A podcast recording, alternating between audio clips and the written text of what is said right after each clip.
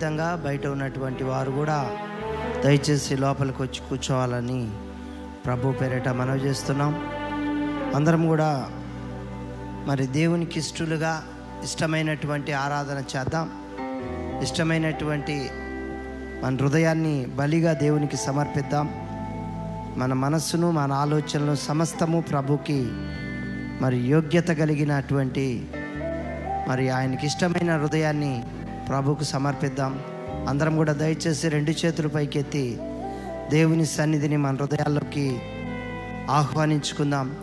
హలలియే చెప్దాం అందరం కూడా. హలలుయా అందరు రెండు చేతులు పైకెత్తి ప్రభు సన్నిధిని మరి ఘనపరచాలని ప్రభు ఆత్మతో నింపబడాలని ప్రభు పేరిట మనం చేస్తున్నాం. అందరం కూడా రెండు చేతులు పైకెత్తి దేవుని స్థుతిద్దాం. హలలుయా హలలుయా ప్రభునామమునకు మహిమ. మరి సమయంలో చక్కగా పాటలు పాడుకొని ప్రభునామాన్ని మహింపరుద్దాం.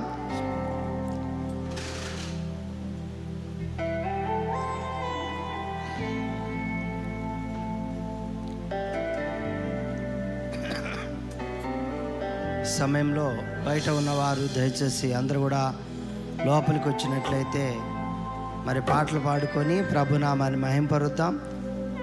మరి వ్యక్తులుగా మార్చుకోవాలి దేవునికి. ఎవరు కూడా అనాలోచనతో ఉండవద్దు. మరి దేవునికి ఉదయకాల సమయంలో చప్పట్లు కొడుతూ ప్రభుని గణపరుస్తూ మరి ఆయన సన్నిధిని సమీపిస్తూ ఆరాధించాలని ప్రభు పేరిట మనవి చేస్తున్నాం.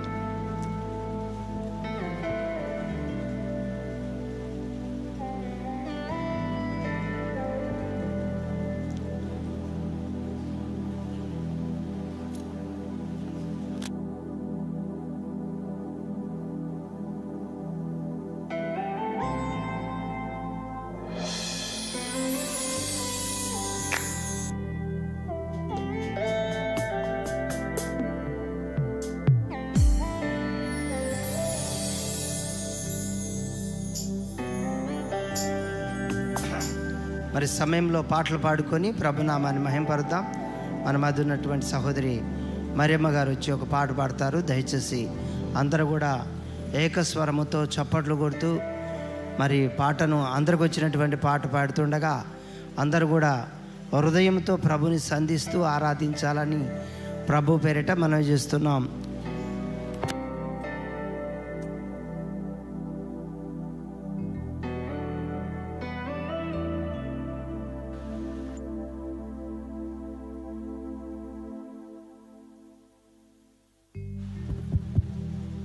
హల్లెలూయా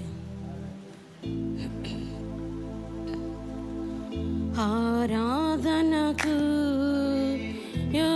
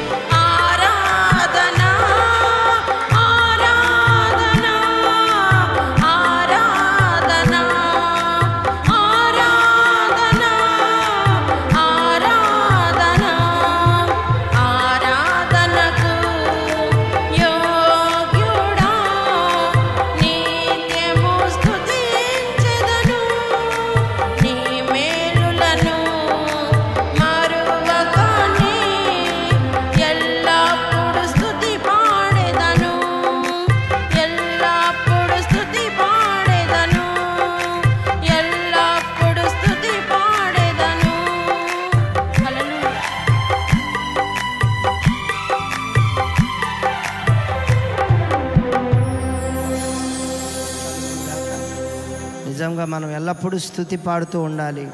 మన హృదయం ఎప్పుడు సిద్ధపడే ఉండాలి. ఆయన్ను ప్రేమిస్తూనే ఉండాలి. ఆయన ఆరాధన చేయగలిగిన స్థితిలోనే మనం ఉండాలి. అప్పుడు మాత్రమే ఆయన సన్నిధి మనకు దొరుకుతుంది. ఈ విధంగా దేవుడిని ఆరాధించుట దేవుడు మనకిచ్చిన భాగ్యము. కాబట్టి దయచేసి ఎవరు కూడా అనాలోచనతో ఉండొద్దు. అందరూ ఆయన మహింపరచాలని ఆయన స్థుతించాలని ఆయన ఆరాధించాలని ప్రభు పేరిట మనవి చేస్తున్నాం. మరి సమయంలో మరొక పాట పాడుకుందాం. మన మధ్యన సోదరుడు మరి ఇసాక్ బ్రదర్ వచ్చి ఒక పాట పాడుతుండగా అందరూ కూడా అత్యంత భక్తి శ్రద్ధలతో ప్రభుని ఆరాధించాలని ప్రభుని మహింపరచాలని ప్రభు పేరిట మిమ్మల్ని ప్రతిమలాడుతున్నాం దయచేసి అందరూ కూడా దేవుని సమీపించి ఆరాధన చేద్దాం. దేవునికి స్తోత్రం. అలెలుయ అది పరిశుద్ధుడా అనే పాట పాడుకుని దేవుని ఆరాధిద్దాం. పాట రాని వారు కూడా కలిసి రెండోసారి పాడతాం. ట్రై చేయండి. అందరం కలిసి దేవుని ఆరాధిద్దాం. దేవునికి స్తోత్ర. హలెలుయా హలెలుయా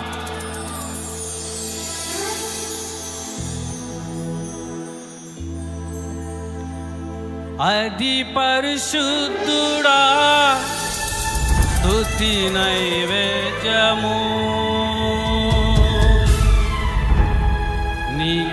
अर्पिन्ति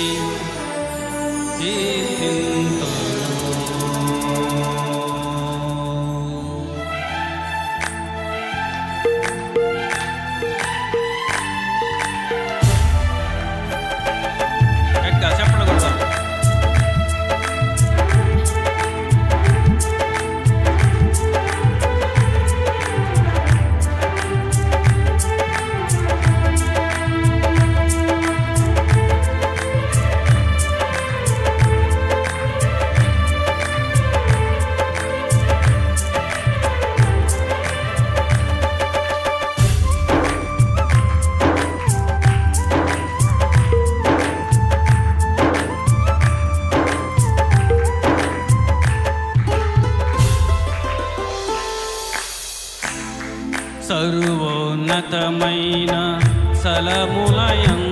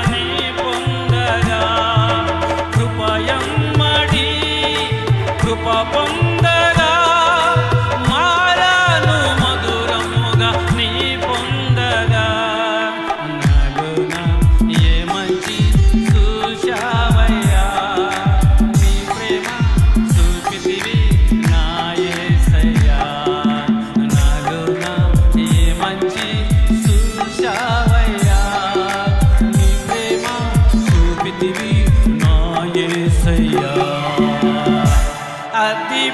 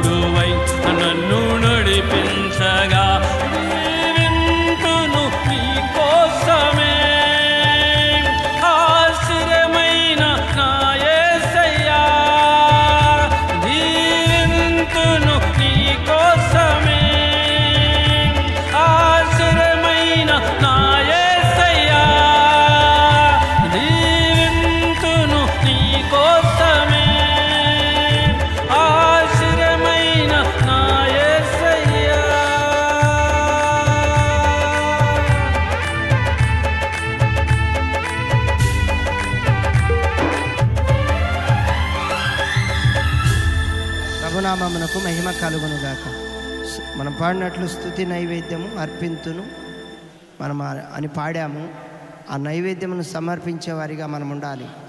నీ నోటిలో ప్రభుని స్థుతించి ఆరాధించి మరి ఆయన గణపరిచే స్థితిలో దేవుడు నిన్ను పెట్టాడు. అమూల్యమైన విశ్వాసాన్ని దేవుడు నీకు ఇచ్చాడు మరికి ఎందరికో లేని భాగ్యాన్ని దేవుడు మనకిచ్చాడు. కాబట్టి దయచేసి మనము మళ్ళీ మనం తీర్పు తీర్చుకునే వారిగా ఉండాలి. మళ్ళీ మనం హెచ్చరించుకునే వారిగా ఉండాలి. మనం ఎంతగా దేవుణ్ణి ప్రేమిస్తున్నామా అనేది పరిశీలించుకుని మరి ఆయన ఆరాధించి ఆయన సన్నిధిలో ఆయన ఆత్మను పొందుకుంటూ ఆయనతో మరి ఆయన ఆత్మలో నువ్వు పరవశించి పాడినప్పుడు మాత్రమే ఆయన సన్నిధి నీ హృదయంలో దొరుకుతుంది. అలెలుయా కాబట్టి దయచేసి ఎవరు కూడా అనాలోచనతో ఉండొద్దు. ఆయనకి దగ్గరగా వచ్చి ఆయన ఆత్మలో ప్రవేశించి ఆయన ఆరాధించండి. మరి సమయంలో మరొక పాట పాడుకుందాం. మన మధ్యన సహోదరి జ్యోతిర్మయ సిస్టర్ వచ్చి ఒక పాట పాడతారు. దయచేసి సిస్టర్ను దేవుని సంధికి ఆహ్వానిస్తున్నాం. దయచేసి మరి పాట పాడుతుండగా అందరూ నోరు తెరిచి పాడండి.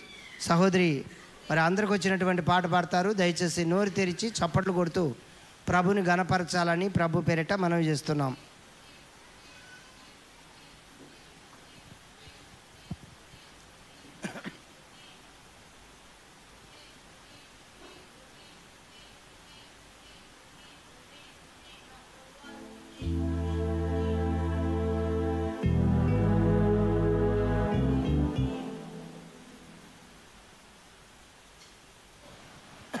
పాట నంబర్ నూట ఇరవై నాలుగు కుమ్మరి ఓ కుమ్మరి పాట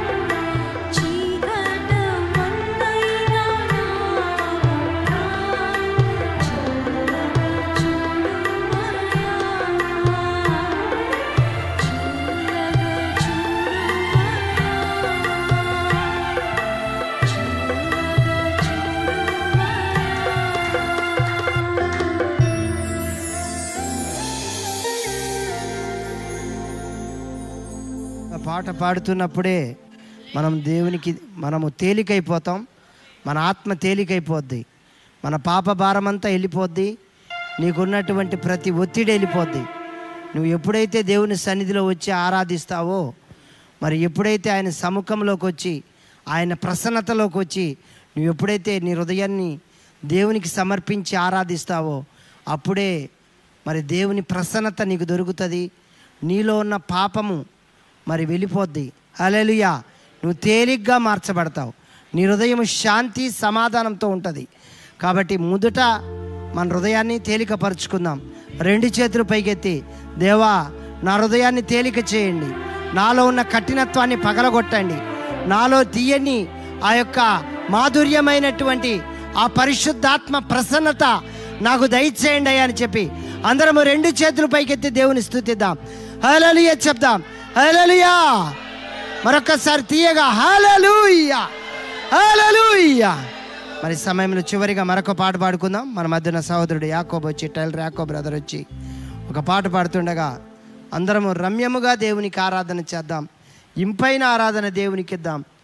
ఇంపైన ఆరాధన అంటే ప్రవక్త అంటున్నాడు కన్నీరు లేని ప్రార్థన ఆరాధన దేవునికి ఇంపుగా ఉండదంట.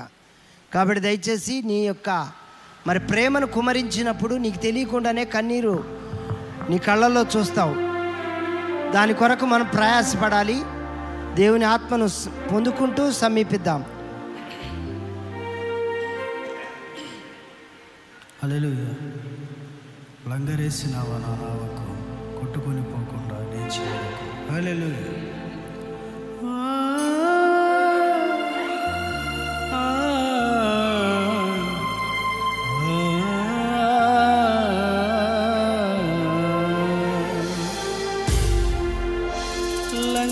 లంగరేసిన నా నావకు కొట్టుకుని పోకుండా నే చివరకు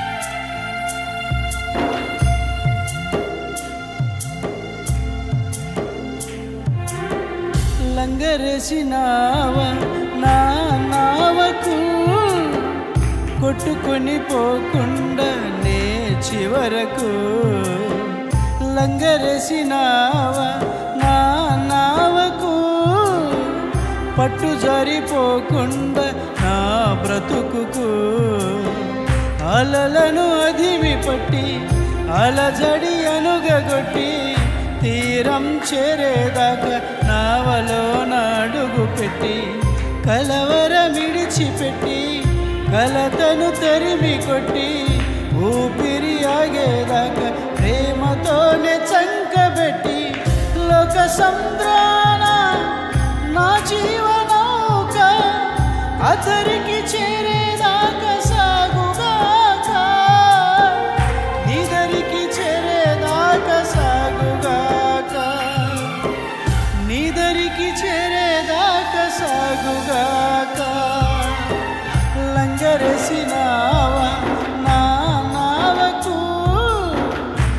కొట్టుకొని పోకుండా నే చివరకు లంగరేసినావా మా నావకు? పట్టు జారిపోకుండా నే బ్రతుకుకు.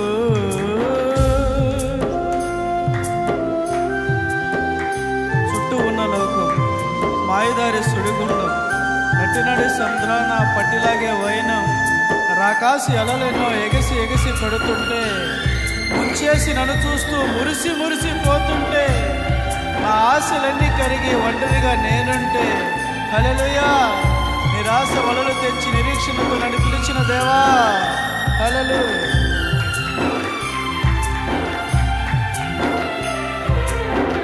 చుట్టూ ఉన్న లోకం మాయ సుడిగుండం నటనడి సంద్రాన పట్టిలగే వైనం చుట్టూ ఉన్న లోకం మాయదారి సుడిగుండం నటనడి సంద్రాన పట్టిలగే వైనం.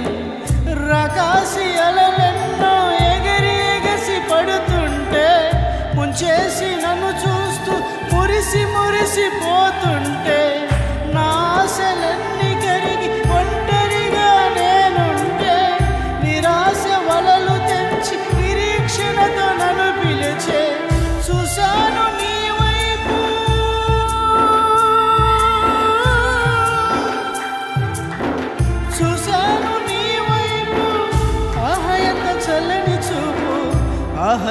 చల్లని నీ చూపు.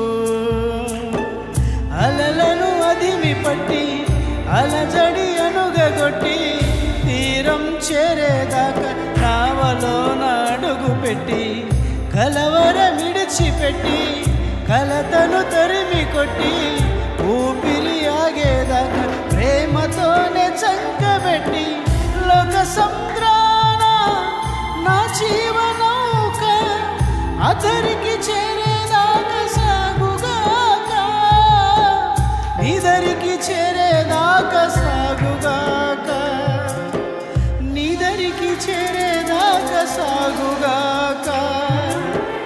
లంగరేసినావా నా నావకు కొట్టుకుని పోకుండా నే చివరకు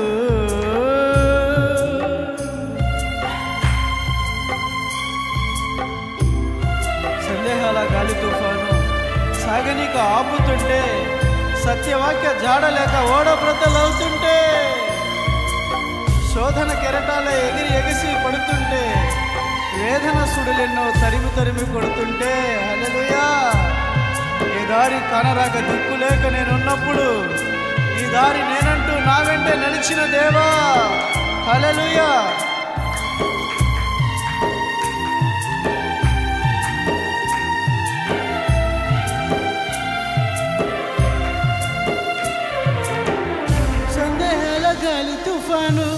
సగనిక ఆపుతుంటే సత్యవాక్య జాడలేక ఓడబ్రతలవుతుంటే.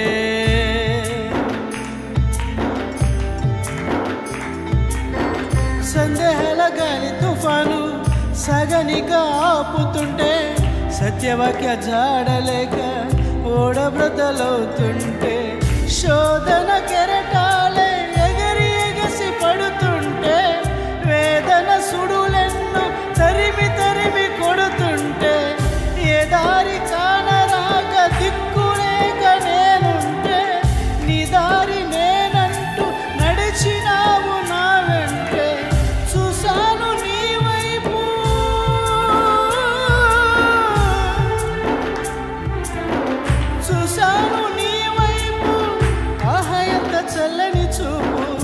ఆహ ఎంత చల్లని నీ చూపు.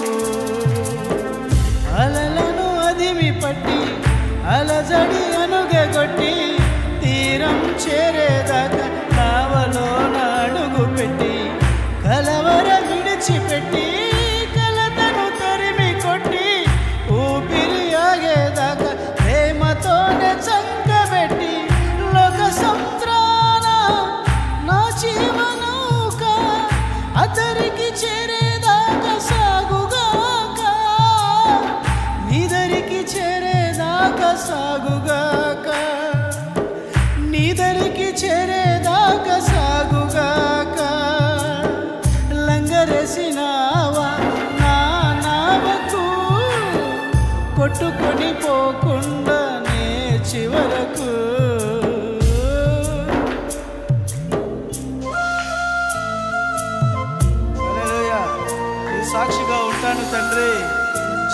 జీవవాక్కు చేతబట్టి నీ చిత్తాన్ని మదిన పెట్టి జీవదాత నీదు సేవే జీవితానికి అర్థం అంటూ నా వెనక ఉన్నవి మరచి ముందున్న వాటికై తలచి నేత్రాస శరీరాస జీవ డబ్బాన్ని విడిచి నిన్ను చేర రమ్మంటూ జగమంతా పిలిచి క్రీస్తేసు కృపలో నిలిచి పాపపు లోకాన్ని గెలుస్తాను. హాలెలూయా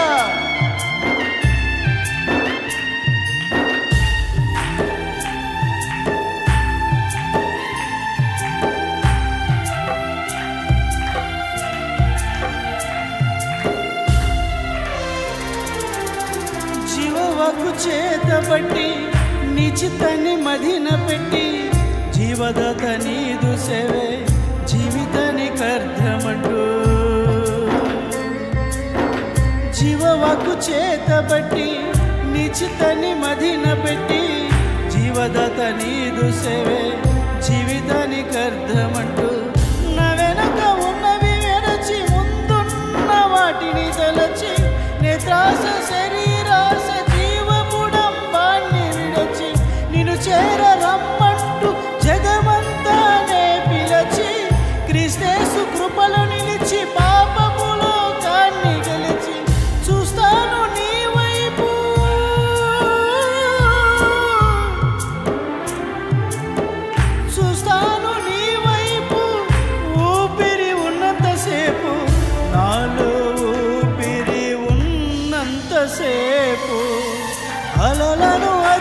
అదిమి పట్టి అలజడి అనగొట్టి తీరం చేరేదాకా నావలో అడుగు పెట్టి కలవర మిడిచిపెట్టి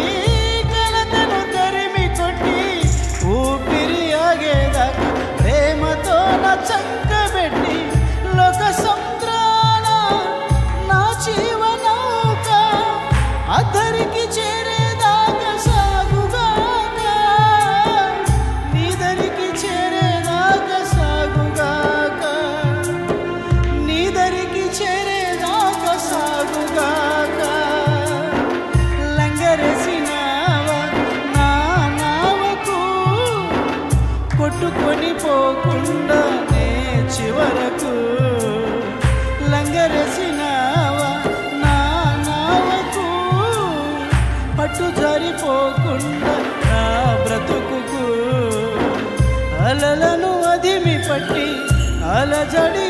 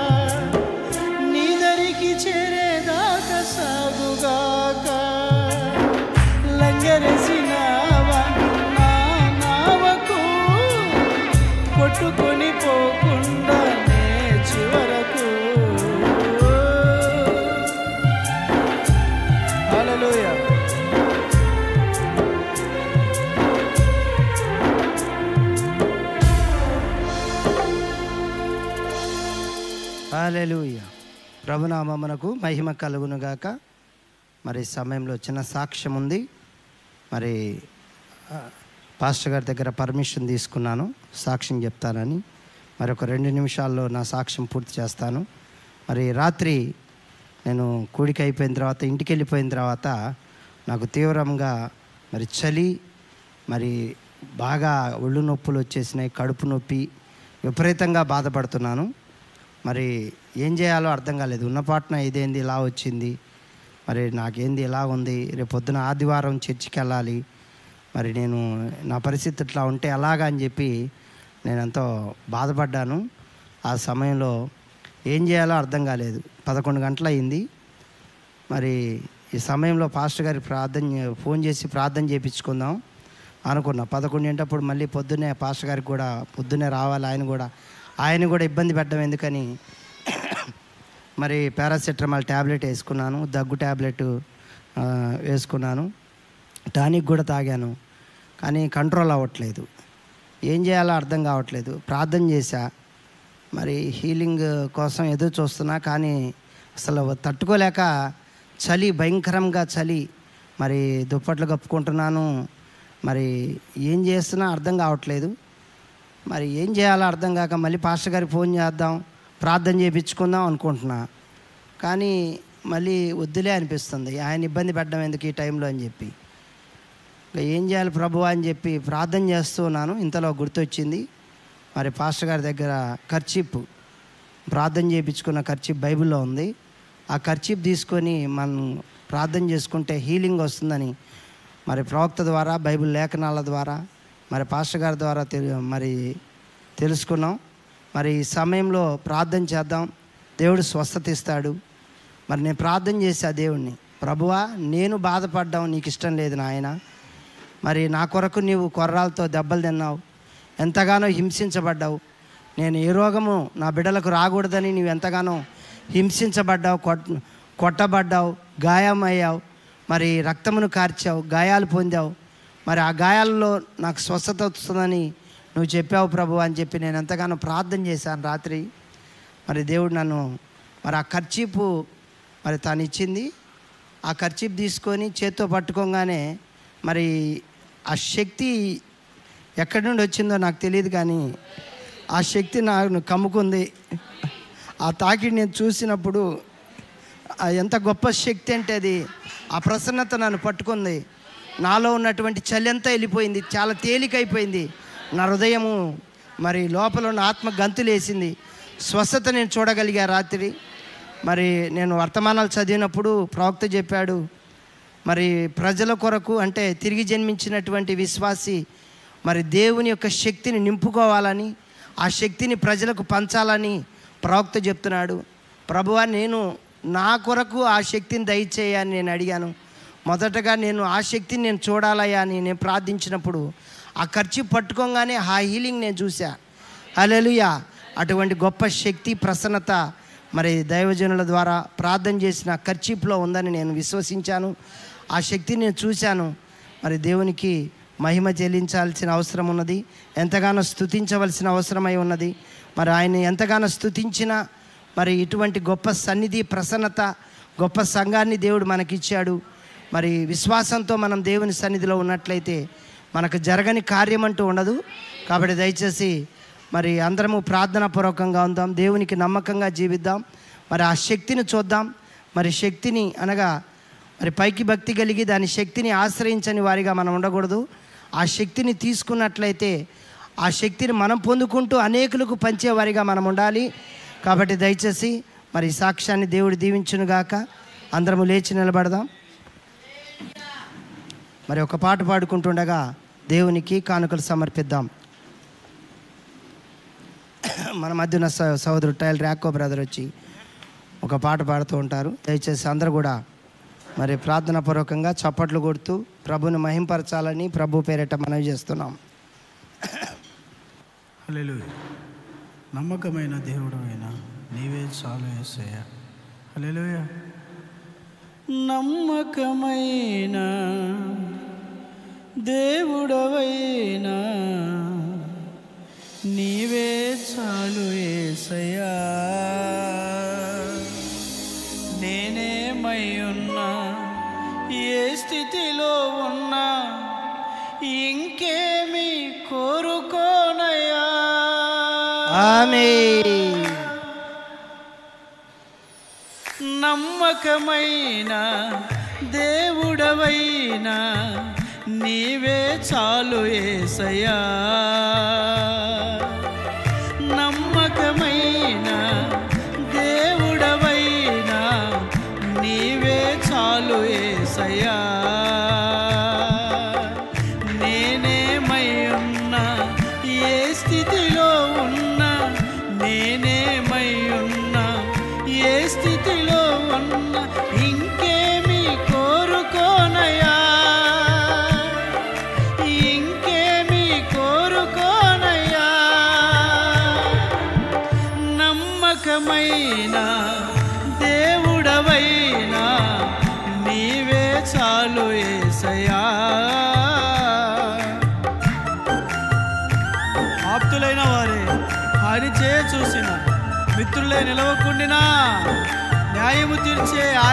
ఆయన చాలు. హల్లెలూయా.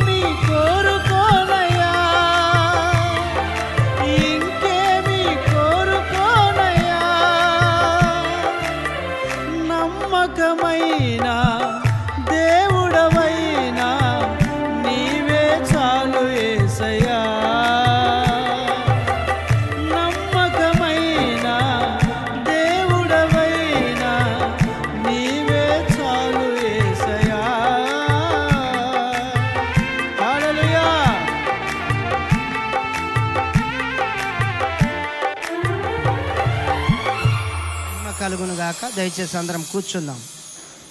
దయచేసి అందరం కూర్చుందాం. అందరం ప్రార్థనాపూర్వకంగా ఉందాం. మరి సమయంలో అందరం కూడా కళ్ళు మూసుకున్నట్లయితే ప్రార్థన చేసుకుందాం. మరి ఈ వారము భోజనాలు సిద్ధపరుస్తున్న కుటుంబము. మన మధ్యకు వస్తున్నటువంటి సహోదరి ఎలిషాబా గారు. మరి సహోదరి మరి దూర ప్రాంత బిడ్డల కొరకు ప్రార్థన మరి భోజనాలు సిద్ధపరుస్తున్నారు. మరి ఆమె ప్రార్థన కోరుకున్నారు. ఆమె ఎంతగానో ఆ డిస్క్ ప్రాబ్లంతో బాధపడుతున్నారని ప్రార్థించమని అడిగారు. అంతేకాదు ఆమెకి ఇద్దరు కుమారులు మరి ఉన్నారు. ఒక పెద్ద కుమారుడు రావట్లేదు చర్చికి అతని కోసం ప్రార్థించండి అని అడిగింది. మరి అంతేకాదు మరి సహోదరుడు కూడా అంటే వాళ్ళ వాళ్ళ భర్త మారు మనసు పొందాలని ప్రార్థించమని అడిగారు. దయచేసి ఆ కుటుంబం కొరకు ప్రార్థన చేద్దాం. అంతేకాదు ఇప్పుడు సమర్పించినటువంటి కానుకల నిమిత్తం కూడా మనం ప్రార్థన చేద్దాం. దయచేసి అందరూ కూడా కళ్ళు మూసుకుందాం. సహోదరికి స్వస్థత మరి విడుదల దేవుడిచ్చేలాగున సంఘ ప్రార్థన దేవుడు ఆలకించి మరి సహోదరిని ముట్టి ఆ యొక్క డిస్క్ నొప్పి నుండి ఆ నడు నొప్పి నుండి విడుదల ఇచ్చులాగున ప్రార్థన చేద్దాం. అందరం కళ్ళు మూసుకుందాం సోదరుడా దయచేసి అందరు కళ్ళు మూసుకోండి. అందరం దేవుని స్థుతిద్దాం. స్తోత్రం స్తోత్రం స్తోత్రం స్తోత్రం. హలలుయ హలలుయ హలలుయ హలలుయ హలలుయ ప్రార్థించాలి. అందరూ దేవుని స్థుతించాలి. కళ్ళు మూసుకోండి అమ్మా. అందరము సంఘము ప్రార్థిస్తుండగా కళ్ళు తెరవద్దు దయచేసి. అందరు కూడా కళ్ళు మూసుకొని దేవుని స్థుతించండి. స్తోత్రం స్తోత్రం స్తోత్రం స్తోత్రం స్తోత్రం. మరి సమయంలో మన మధ్య ఉన్నటువంటి మంజులావతిని ప్రార్థన చేస్తారు. దయచేసి అందరం ఏకీభవిద్దాం.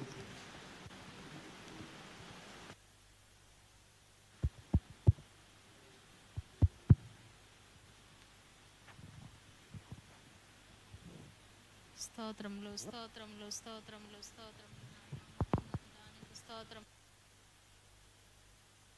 స్తోత్రం నాయన జీవాధిపతి నీకే స్తోత్రములు నాయన. దేవానికే స్థుతులు స్తోత్రములు స్తోత్రములు నాయన. ఇదిగో ప్రభు నాయన ఈ యొక్క ఉదయకాల సమయంలో ప్రభు నిన్ను స్థుతించడానికి కనపరచడానికి మహింపరచడానికి నాయన నువ్వు ఇచ్చిన అవకాశాన్ని బట్టి నీకే స్తోత్రములు స్తోత్రములు నాయన. ఆశ్చర్యకరుడానికి స్తోత్రములు నాయన. ఇదిగో ప్రభువా నాయన ఈ వారం అంతా కూడా ఎంతగానో మీరు మమ్మల్ని కాచి కాపాడిన దేవానికి స్తోత్రములు నాయన. అయా నీ సజీవు లెక్కలో నేను స్థుతించే భాగ్యమునిచ్చిన దేవానికి స్తోత్రములు నాయన. ఇదిగో ప్రభు ఆరాధనకు పాత్రుడు అయిన మా దేవానికి స్తోత్రములు నాయన. ప్రభు నాయన అయా నీ కృపలేందే మేము ఏమీ చేయలేం ప్రభువానికి స్తోత్రములు నాయన. అయా నేను స్థుతించే భాగ్యమునిచ్చిన దేవానికి స్తోత్రములు నాయన. ఇదిగో ప్రభు ఆరాధనకు యోగ్యుడువైన దేవానికి స్తోత్రములు నాయన. నీ కుమారుని మీరు జ్ఞాపకం చేసి చేసుకోండి ప్రభువానికి స్తోత్రములు నాయన. అయా ఆరాధనకు పాత్రుడు అయిన దేవాని కుమారుని మరుగు చేసి మీరు మాట్లాడమని అడుగుచున్నాం తండ్రి. అయా మనుషుడు రొట్టె వల్ల మాత్రం కాదు కానీ దేవుని నోట నుండి వచ్చి ప్రతి మాట వలన జీవిస్తారంటున్నావు ప్రభువా మనిషిని మనిషి ఎప్పుడు తృప్తిపరచలేరయ్యా. తృప్తిపరిచే దేవుడు నువ్వయ్యున్నావు ప్రభు. నీకు స్తోత్రములు నాయన. అయ్యా నీ సహాయం దయచేయండి ప్రభు. నీ పరిశుద్ధ వాతావరణం దయచేయమని అడుగుచున్నాం తండ్రి. నీకు స్తోత్రములు నాయన. అయ్యా నీ ఆత్మ నడిపింపుని ఇక్కడ దయచేయమని అడుగు అడుగుచున్నాం ప్రభువా నీకు స్తోత్రములు నాయన. అయ్యా ఇదిగో పట్టబడిన కానుకలు మీరు దీవించి ఆశీర్దించమని అడుగుచున్నాం తండ్రి. అయ్యా నూరంతల ప్రతిఫలం దయచేయండి ప్రభువా నీకు స్తోత్రములు నాయన. అయ్యా ప్రతి అవసరతలు అక్కర్లు ఎరిగిన దేవుడు నాయన. నీ పరిచర్యకై వాడబట్టానికి కృపను దయచేయండి ప్రభువా వాటిని ఆశీర్వదించండి ప్రభువా నీకు స్తోత్రములు నాయన. ఇచ్చిన ప్రతి హస్తాన్ని కూడా మీరు దీవించి ఆశీర్వదించండి ప్రభువా నాయన. వారికి కూడా వెయ్యి రెట్లు నీ సన్నిధిలో ప్రభు బిడ్డలను ఆశీర్వదించమని అడుగుచున్నాం తండ్రి. ఇదిగో ప్రభువా అయ్యా నాయన ఈ వారం నాయన సిద్ధపరిచిన భోజనాల విషయంలో ప్రభు ఆ బిడ్డలను దీవించండి ఆశ్రదించండి ప్రభు నీకు స్తోత్రములు నాయన. ఎలిషబ సహోదరుని మీరు దర్శించండి అయ్యా. అయ్యా బిడ్డకి నాయన అయ్యా ఆరోగ్యమును బలమును శక్తిని దయచేయండి అయ్యా. అయ్యా నాయన ప్రభు నాయన తనకున్న గ్యాస్ సమస్య నుంచి విడిపించండి అయ్యా. తండ్రి తన ఒత్తిడి నుంచి విడిపించండి ప్రభు అయ్యా తన సమస్యలపైన నాయన విజయమును దయచేయండి ప్రభు అయ్యా జాబులో కూడా తోడయండి నడిపించండి. బిడ్డలను ఆశ్రదించండి అయ్యా కుటుంబానికి రక్షణ భాగ్యం దయచేయండి అయ్యా కుటుంబం అంతా నాయన నీ సన్నిధిలో ఆరాధించే భాగ్యం దయచేయండి అయ్యా ఓ దేవా కన్నీటితో విత్తినవాడు ఆనందంతో కోయినంటున్న దేవుడు నాయన. బిడ్డల యొక్క ప్రార్థన మీరు ఆలకించమని అడుగుచున్నాం తండ్రి. అయ్యా భర్త మారితే భార్య మారక నాయన. భార్య మారితే భర్త మారక నాయన. కుటుంబంలో నెమ్మదలేని కుటుంబాలను మీరు దర్శించండి ప్రభు అయ్యా బాధ ఎంతో ఉంటుంది ప్రభు బిడ్డ యొక్క నాయన నాయన ప్రార్థన మీరు ఆలకించమని అడుగుచున్నాం తండ్రి. నీకు స్తోత్రములు నాయన. అయ్యా కుటుంబాన్ని దీవించి ఆశ్రదించండి ప్రభు అయ్యా భౌతికంగా ఆత్మీయంగా ప్రభు బిడ్డల పట్ల నువ్వు కృపచూపమని అడుగుచున్నాం తండ్రి. సహాయం దయచేయండి అయ్యా. ఇదిగో ప్రభు ఇంకా నాయన ఈ పరిచర్య అంతా కూడా నాయన అయ్యా మీరే తోడయుండి నడిపించమని అడుగుచున్నాం తండ్రి. ప్రభువ నాయన ప్రభువ లోకంలో వెయ్యి దినములు గడుపుట కంటే ప్రభువ నీ మందిర ఆవరణంలో ఒక్క దినం గడపటం వెయ్యి దినాల కన్నా కూడా శ్రేష్టం అంటున్నావు ప్రభువ అయ్యా నేను స్తుతించే భాగ్యం మాకు ఇచ్చినందుకు నీ కృతజ్ఞతాస్థుతులు ప్రభువ అయ్యా నాయన బిడ్డల్ని కుటుంబాన్ని కూడా మీరు జ్ఞాపకం చేసుకొని నీ చేతులకు సమర్పిస్తూ నాయన ఈ కొద్ది ప్రార్థనని సముఖంలో సన్నిధానంలో చేర్చుకోమని మా ప్రభువును మా రక్షకుడైన యేసుక్రీస్తు ఘనమైన నామములు అడిగి వేడుకొంచు ప్రార్థిస్తున్నాం తండ్రి.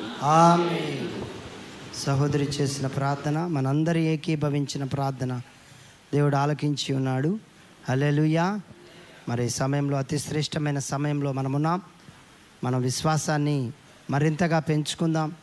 మరి ఆశ కలిగిన ప్రాణాన్ని తృప్తిపరిచే దేవుడు మనందరినీ పోషించి మనందరినీ బలపరచు దేవునికి అందరం రెండు చేతులు పైకెత్తి దేవుని స్థుతిద్దాం దేవాన్ని ప్రసన్నతను నీ మహిమను మరింతగా మా హృదయాల్లో పెంచండి ప్రభువ.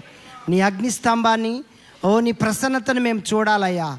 ఓ దైవదాసుడు మా మధ్యకు రాకముందే మమ్మల్ని అందరినీ దర్శించండి అయ్యా. నీ కుమారుడికి నీ శక్తిని నీ బలమును ఓ నీ ప్రసన్నతను నీ వాక్శక్తిని దయచేయండి. నీ కుమారుడి ముఖ కాంతిలో నుండి మాతో మాట్లాడండి ప్రభు అని చెప్పి అందరం రెండు చేతులు పైకెత్తి దేవుని స్థుతిద్దాం హలలుయ చెప్దాం. హలలుయా అందరం మరొకసారి హల్లెలూయా. హల్లెలూయా. మన ప్రియ దైవజనులను దేవుని సంధికి ఆహ్వానించుకుందాం.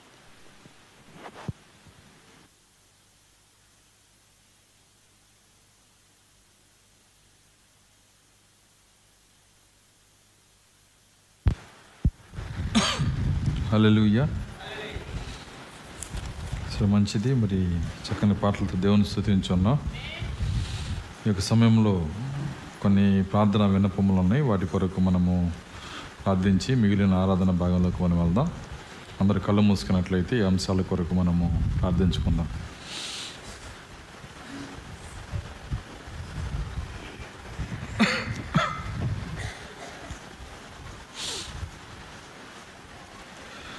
స్తోత్రములు స్తోత్రములు స్తోత్రములు ప్రభువ. కృపగల తండ్రి మీ స్తోత్రాలు చెల్లిస్తున్నాం. తండ్రి పునరుత్న దినమందు ఈ రీతిగా నీ పాద సన్నిధిలో చేరి మిమ్మల్ని స్థుతించడానికి ఆరాధించడానికి మిమ్మల్ని ఘనపరచడానికి మీరు ఇచ్చిన భాగ్యాన్ని బట్టి మొదటగా మిమ్మల్ని స్థుతిస్తున్నాం ప్రభువ. ఎందుకంటే ఇటువంటి ప- అవకాశం లేక అనేక ఆత్మలు నశించిపోతూ ఉన్నాయి. నాయన తండ్రి నీ నామం ధరించుకొని మారు మనసు పొంది లోకంలో కలిసిపోయి రాలేకపోయిన వాళ్ళు అనేక మంది ఉన్నారు ప్రభువ. నీ కృపా కనికరము మా కట్లను తెంచి మీ ఆకర్షణ మాకు ఇచ్చి నీ మందిరంలో నీ పాదముల వద్ద ఒక స్థలం మాకు ఇచ్చినందుకు వందనాలు చెల్లిస్తున్నా. తండ్రి నేను ఆరాధించడానికి మమ్మల్ని ఆకర్షించుకున్నారు. ప్రార్థించడానికి నీ సన్నిధిలో ఆనందించడానికి నీ కృపను బట్టి మాకు ఈ స్థానం ఇచ్చినందుకు వందనాలు చెల్లిస్తున్నా. దేవానికి స్థుతులు చెల్లిస్తున్నా. మీ సమయంలో ఇక్కడున్న ప్రార్థన వినపాలు మీ చేతులకి అప్పగిస్తున్నాం ప్రభువ. తండ్రి నీ కుమార్తె రూతును మీరు జ్ఞాపం చేసుకునండి. తనకున్న లో బీపీ నుంచి విడుదల మీరు దయచేయండి. ఈ సమయం ముందే నీ గాయపన్నస్తంతో ముట్టండి ప్రభువా. కేవలం నీ కృపను బట్టి మీరు జ్ఞాపం చేసుకునండి. నేను స్వస్థపరచు హోవా నేనే అని చెప్పిన దేవుడు. నీవు తప్పితే స్వస్థత వేరే మార్గంలో నాయన రాదని మేము నమ్ముచున్నాము. నీవు మాత్రమే స్వస్థపరచు దేవుడో ప్రభువా. సహాయము దయచేయండి.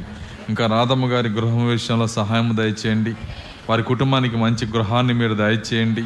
సంఘముగా మేము ప్రార్థిస్తున్నాము. తన హృదయవాంఛను మీరు తీర్చండి. నీ సన్నిధికి దగ్గరగా నాయన మందిరంలోకి రావటానికి నాయన అనుకూలముగా మంచి గృహాన్ని మీరు అనుగ్రహించమని ప్రార్థిస్తున్నాం దేవా నీ కుమార్తె ప్రేమ స్రవంతిని మీరు జ్ఞాపం చేసుకునండి. తండ్రి జ్యోతిర్మయ సిస్టర్ యొక్క తండ్రి సహోదరి యొక్క కూతురిని మీరు జ్ఞాపం చేసుకునండి. ఆమె వివాహ విషయంలో ఉన్న ఆటంకం మీరు తొలగించండి. అపాధి కార్యములను గద్దించండి. మార్గాన్ని తెరవమని ప్రార్థిస్తున్నాము. సంగముగా ప్రార్థించినప్పుడు నాయన సంఘ ప్రార్థన ఆలకించు దేవుడవు నాయన. నీ కృపను అనుగ్రహించండి ప్రభువ. తండ్రి ఇంకా నాయన నీ కుమార్తె ప్రభువ సుద్దపల్లి నుంచి వస్తున్న బ్యూలాను మీరు జ్ఞాపం చేసుకునండి. ఆమెకున్నటువంటి లో బీపీ కళ్ళు తిరుగుటి నుంచి విడుదల మీరు దయచేయండి. ఆమెను కూడా మీరు ముట్టండి ప్రభువ. ఈ సమయం అందే నీ గాయపున్నస్తంతో తాకినాయన విడుదల మీరు దయచేయండి తండ్రి ఇంకెవరైతే అవసరతలో ఉన్నారో ఆయన బలహీనతలో ఉన్నారో అనారోగ్యంలో ఉన్నారో ఓ తండ్రి కుటుంబ అవసరతలతో నాయన ఎవరైతే ఉన్నారో వారు తమ చేతులు పైకెత్తుచుండగా ఎత్తబడిన చేతి వెనకాలన్న అవసరతలు కూడా ఈ సమయం ముందు మీరు స్వీకరించు దేవుడో నాయన. ఆ చేతి వెనకాల ఏది ఏది ఉన్నదో ఎరిగిన దేవుడవు అనుగ్రహించగలిగిన దేవుడవు. మీ చేతులకు అప్పగిస్తున్నాము నాయన. ఈ సమయం మందే వారికి విడుదల మీరు దయచేయండి సంపూర్ణ ఆరోగ్యమును దయచేయండి. మా వినపములన్నీ మీ సన్నిధిలో భద్రపరిచి సమాధానము దయచేయమని యేసుక్రీస్తునావులో ప్రార్థించి వేడుకొంచున్నాము తండ్రి. ఆమె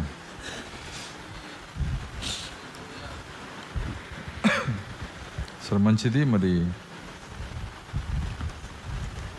దీని తర్వాత సహోదరుడు మన మధ్యకి వస్తున్నటువంటి ప్రతాప్ మాధురి యొక్క కుమార్తెకు మరి అన్నప్రాసన దాని తర్వాత పేరు పెట్టి ప్రతిష్ట చేయమని కోరున్నారు. మరి ఆ బిడ్డ కొరకు మనము పేరు పెట్టి ప్రతిష్ట చేసిన తర్వాత అన్నప్రాసన చేద్దాం. మరి ఆ బిడ్డను ఇక్కడ తీసుకొచ్చినట్లయితే ఈ కార్యములు మనం చేద్దాం.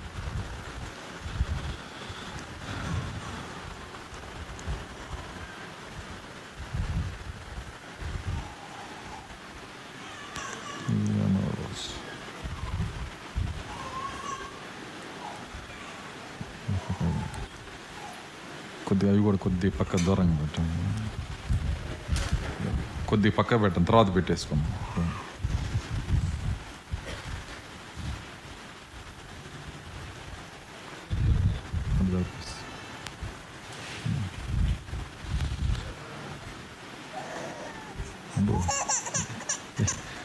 Okay okay. Okay okay. సరే ముందు మరి పేరు పెట్టి ప్రతిష్ఠ చేద్దాం. ఈ బిడ్డ పేరు మరి వివియానా రోజ్ అని పెట్టున్నారు. వివియానా రోజ్ అనే పేరున అదే నీ పేరు అదే. వివియానా రోజ్ అని మరి ఆ పేరును మరి బిడ్డను పేరు పెట్టి ప్రతిష్ట చేద్దాం. కళ్ళు మూసుకోండి. స్తోత్రం ప్రభు ఈ సమయంలో చిన్న బిడ్డ నాయన నాయన ఇక్కడ నాయన ప్రతాపు నాయన నీ కుమారుడు ప్ర- ప్రతాపును నీ కుమార్తెను ప్రేమించి ఇచ్చినటువంటి చిన్న బిడ్డ నాయన ఇక్కడ ఇక్కడ నిలబడి ఉండగా ప్రభు నీ సన్నిధిలో నీ ప్రసన్నతలో నీ నీ యొక్క మందిరంలోనికి బిడ్డను తీసుకొని వచ్చి ఉండగా చిన్నబిడ్డలను అద్దెకు రానియమని చెప్పిన దేవుడవు చిన్న బిడ్డలను ప్రేమిస్తున్న దేవుడవు తండ్రి నిజముగా నాయన ఈ బిడ్డకు నాయన ఈ దినమున నీ మందిరంలో పేరుని పెట్టుచున్నాము. నేటి నుండి ఈ బిడ్డ వివియానా రోజని పిలవబట్టు సహాయం దయచేయండి. ఆయన ఈ పేరున బిడ్డ దీవించబట్టు సహాయం దయచేయండి. ఆయన అంతేకాదు ప్రభువ ఆయన ఈ దినమున ఆయన తండ్రి నీ సన్నిధిలో ఈ బిడ్డను ప్రతిష్ట చేస్తా ఉన్నాం. యేసుక్రీస్తు నామంలో బిడ్డను ప్రతిష్ట చేస్తావన్నా. నేటి నుండి ఈ బిడ్డ నీ బిడ్డ అయి ఉన్నది. నీ సొత్తు అయి ఉన్నది ప్రభువ. ఈ బిడ్డ చుట్టూ మీ ఆత్మ కంచి మీద దయచేయండి తండ్రి ఈ బిడ్డ ఎదిగి ప్రభు రక్షించబడే ఆత్మగా చేయండి. తండ్రి ఈ బిడ్డకి నీ కృపను అనుగ్రహించండి నాయన. తండ్రి కుటుంబానికి సంఘానికి బిడ్డను దేవనకరంగా మార్చండి. నీ గొప్ప ప్రతిష్టత దీవెనలు బిడ్డపైన ఉంచమని ప్రార్థిస్తాను తండ్రి నిత్యంగా నాయన ఈ కుటుంబాన్ని మీరు దీవించి వివియాన రోజుపైన ప్రతిష్ఠిత దేవుని అనుగ్రహించమని ఎస్ క్రీస్తునాలో ప్రార్థించి వేడుకొంచున్నాము. ఆమె ప్రాముఖ్యమైన సమయం అనమాట ఓకే ఇటు పట్టుకోవాలి ఒక్క నిమిషం.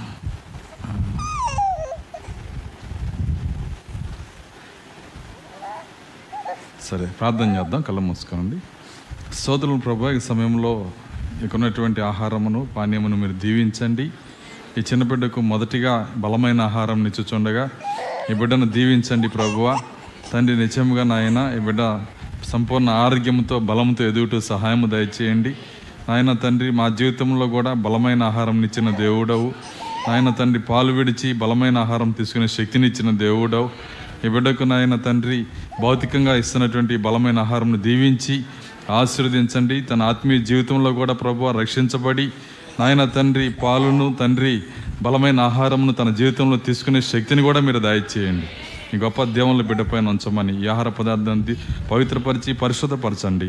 తండ్రి ఇది లేని వారికి మీరు దయచేయమని ఎస్ క్రీస్తునాలో ప్రార్థించాడు కొంచున్నాను అవును ఓకే. లేదు లేదు అయిపోయింది అయిపోయింది.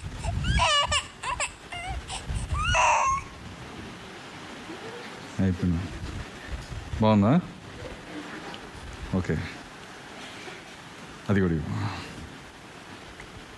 ఆ, లేదు లేదు ఓకే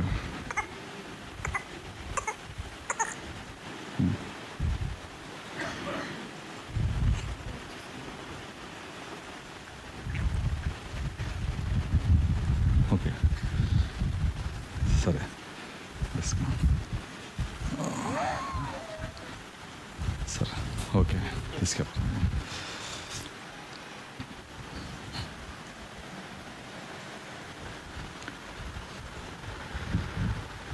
మంచిది మరి. ప్రతిష్టత అనేది నిజంగా దేవుడు మనకి ఇచ్చిన గొప్ప కృప. ఎందుకంటే బాప్తిస్వం యొక్క శక్తిని దేవుడు ప్రతిష్టతలో పెట్టాడు ఆయన. మరి ఆ బిడ్డ ఒకవేళ ఎత్తపాటు జరిగితే బాప్తిస్వం తీసుకోకుండానే ఎత్తబడే అధికారాన్ని ప్రతిష్టతలో పెట్టాడు దేవుడు. కాబట్టి అటువంటి మరి కృప మార్గాన్ని దేవుడు మనకి ఇచ్చినందుకు మనం ఆయనకి ఎప్పుడు వందనస్తులమై ఉండాలి. ఎందుకంటే భయం వేస్తుంది వీళ్ళు ఎప్పుడు ఎదుగుతారో ఎప్పుడు వీళ్ళు పెద్దవాళ్ళు అవుతారో ఎప్పుడు బాప్తీసం తీసుకుంటారో ఎప్పుడు రక్షించబడతారో ఇప్పుడు ఆ టెన్షన్ లేదు. ఎందుకంటే వాళ్ళకి తెలివి వచ్చేంత వరకు ఈ ప్రతిష్టత అనేది వాళ్ళకి ఆ విధంగా రక్షణగా ఉంటుంది అది. సరే మంచిది. మరి ప్రతిష్ఠత యొక్క భావం ఏంటో మరి ఒకప్పుడు మనకు తెలిసేది కాదు. కానీ ప్రవక్త చెప్పినాక ప్రతిష్ఠత బాప్తిసం వల్లే పనిచేస్తుందని చెప్పినప్పుడు అప్పుడు దాన్ని నేను అర్థం చేసుకున్నా దీని వెనకాల ఇంత కార్యం ఉన్నదా అని. ఎందుకంటే ప్రవక్త పక్షిరాజు కనుక ప్రతి కార్యంలో ఉన్న విషయాన్ని స్పష్టంగా చూసే మరి శక్తి ఆయనకు ఉన్నది కనుక మరి ఇప్పుడు ఒక ఆదరణ మన అందరూ ప్రతిష్ట చేస్తారు ప్రతి సంఘంలో. కానీ దాని వెనకాల ఉన్న శక్తి ఏంటో తెలిస్తే మనకు ఒక ఆదరణ వస్తుంది మనకి. కాబట్టి అటువంటి ఆదరణ మరి పొందే కృప మరి దేవుడు మనకి ఇచ్చాడు. సరే మంచిది. మరి మరి ప్రశ్నలు పేర్లు చదవలేదు కదా? సరే. మరి ప్రశ్నలు దాని తర్వాత జవాబులకు మరి పోయిన వారం చెప్పినటువంటి ప్రశ్నలకి ఆన్సర్ మరి నేను చదువుతున్నాను.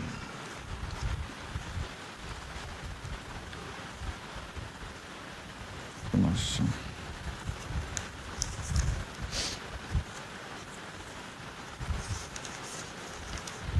పోయిన వారం అడిగిన ప్రశ్నలు స్త్రీ ఆస్తి హక్కు సంపాదించిన వారు ఎంతమంది?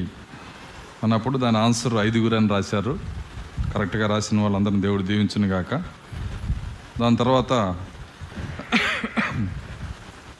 పరిశుద్ధ స్థలంలో పానార్పణంగా పోయి పోయించ రక్తమును మద్యమును పానార్పణంగా పోయించమన్నాడు ఆయన. అయితే అది ఏ స్థలంలో పోయమన్నాడని ప్రశ్న అడిగాము.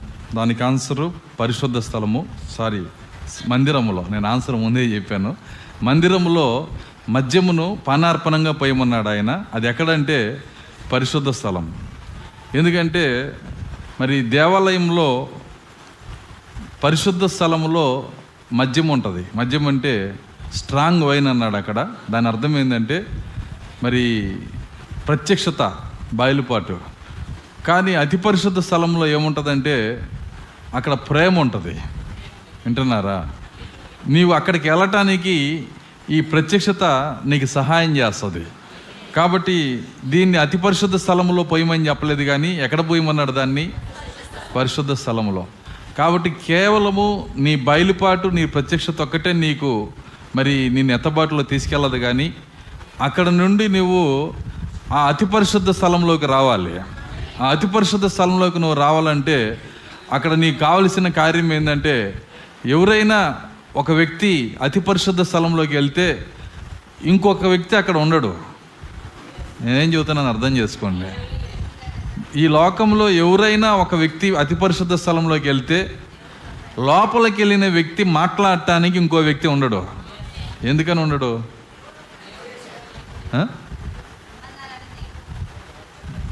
చూడండి ఆ అతి పరిశుద్ధ స్థలంలోనికి సంవత్సరం మొత్తంలో ఒక్కసారి మాత్రమే అది కూడా ప్రధాన యాజకుడిని లోపలికి రమ్మన్నాడు. ఒక్కడనే. ఇంక వేరే వ్యక్తికి అధికారము లేదు. మరి ఆయన ఒక్కడే వెళ్ళినప్పుడు ఇంకో వ్యక్తి మాట్లాడుకోవడానికి ఎక్కడ ఉంటాడు అక్కడ? అది నేను అడుగుతుంది. కాబట్టి ఒక్క వ్యక్తి మాత్రమే అందులోకి వెళ్ళగలుగుతాడు. వేరే వ్యక్తి అక్కడ ఉండడు. అంటే నీవు కూడా ఆ స్థలముకి వెళ్ళినప్పుడు నీ పైన వేరొకరి ప్రభావం ఉండనే ఉండదు. ఇంకొకరితో నువ్వు మాట్లాడటానికి అవకాశము ఉండదు. దేవుడు నీవు మాత్రమే అక్కడ ఉంటారు. దేవుని స్తోత్రం. అరెలుయ్య అక్కడ మద్యం పనిచేయదు. అర్థమవుతుందా? అక్కడ అక్కడ బయలుపాటు కాదు కావలసింది. అక్కడ ఏముంటుందో ఆ యొక్క ఆ యొక్క ఆ యొక్క తలరాయిలో రాశాడు. అక్కడ ఉండేది అగాపే ప్రేమ మాత్రమే. దేవుని స్తోత్రం అలెలుయ్య సరే మంచిది. మూడవ ప్రశ్న.